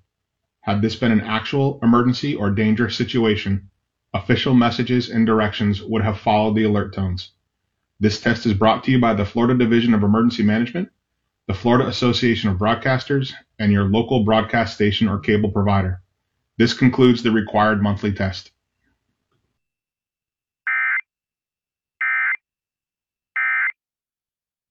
you know, pretty pretty special stuff. Pretty special stuff when it comes to him. Um, and you have to admit, I mean, North Carolina is playing really, really good basketball right now. So yeah, Greg. I mean, it, it is. I don't want to say it's fate that that's but it's ironic uh, that they're playing, you know, a North Carolina in such a meaningful game in the uh, you know the the could be the last game for Coach K. All right, we got about five minutes, so if you got a call, bring it in here, 392-8255. and again, you can email srussell at wruf.com. Uh, Bill emails. Uh, he said, Steve, I have all four uh, teams in my bracket that made the Final Four. Good for you, Bill. Um, like I said, I had two. Not bad.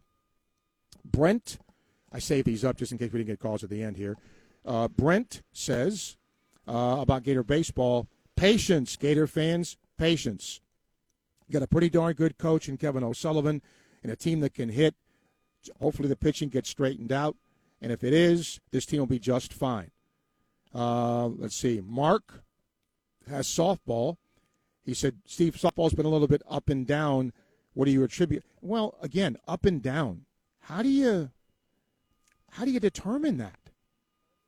How do you determine that? Maybe because see when a team I guess if a team loses, then it's down. A team wins, it's up. So I don't know exactly but they played good teams. They play in the SEC. And this series they just lost somebody can correct me if I'm wrong in this, but isn't this the first SEC series Florida lost in softball since like 2020 or something like that? So to say that, you know, I mean, it just, and it's early.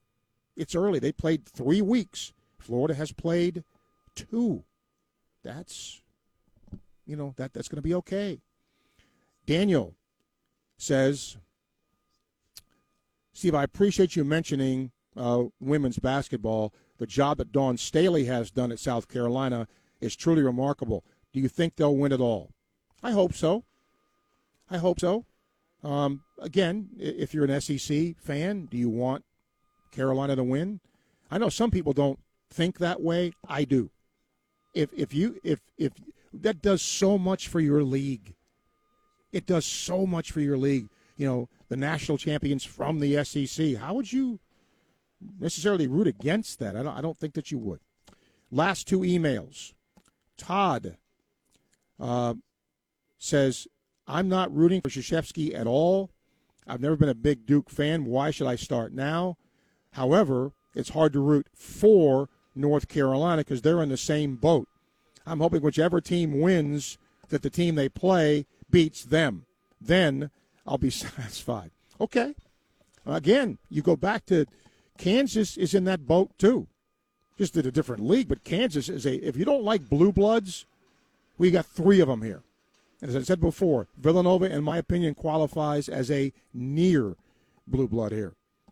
And uh, Joel is the last emailer. He has an MLB question. He said, when will you make your predictions on who wins the MLB? Because a lot of times, LOL, you're not right. You're right, I'm not. But a lot of times I am. But look, before the season starts, I will make my predictions public. I will write them down, hermetically seal them, and then when postseason rolls around, I'll roll those back out and tell you how I did. I have absolutely no problem in doing that. It's fun. And I'll get your thoughts too if you have them, because MLB now is not very far away from starting the season. I'm just hoping that my Mets, with all the money they have spent, that they don't get the. I mean, if Jacob DeGrom can just somehow stay healthy for an entire year, uh, if if Scherzer doesn't wear out, I mean, they have a chance to be pretty good, at least competitive, and that's all I really want from the Mets because they've just disintegrated in the past, and at least they have an owner now who is spending money like a big market team, and the Mets were not always that before. Again, a reminder about tomorrow. Hoop, there it is, the final basketball show of the year. Mark Wise in the house. That'll be at 11 a.m. tomorrow. Sports scene at noon, only a half hour version tomorrow. All Wednesday starts at 11 o'clock with our on deck baseball show. Chance to talk to Jeff and I about uh, Gator baseball. And of course, after Florida plays Florida State tomorrow night.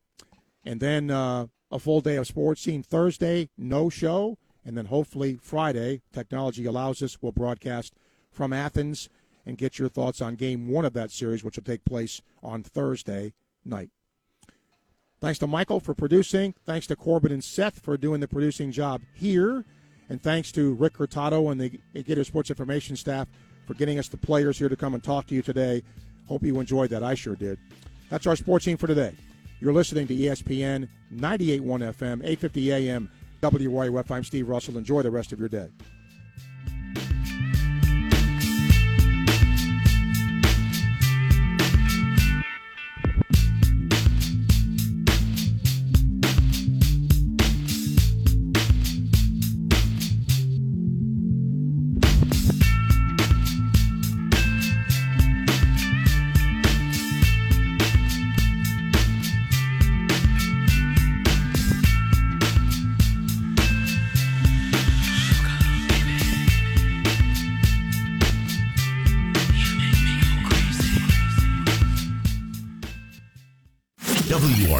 Gainesville, W251CG Gainesville, from the Spurrier's Gridiron Grill Studios. We are ESPN 98.1 FM, 850 AM, WRUF.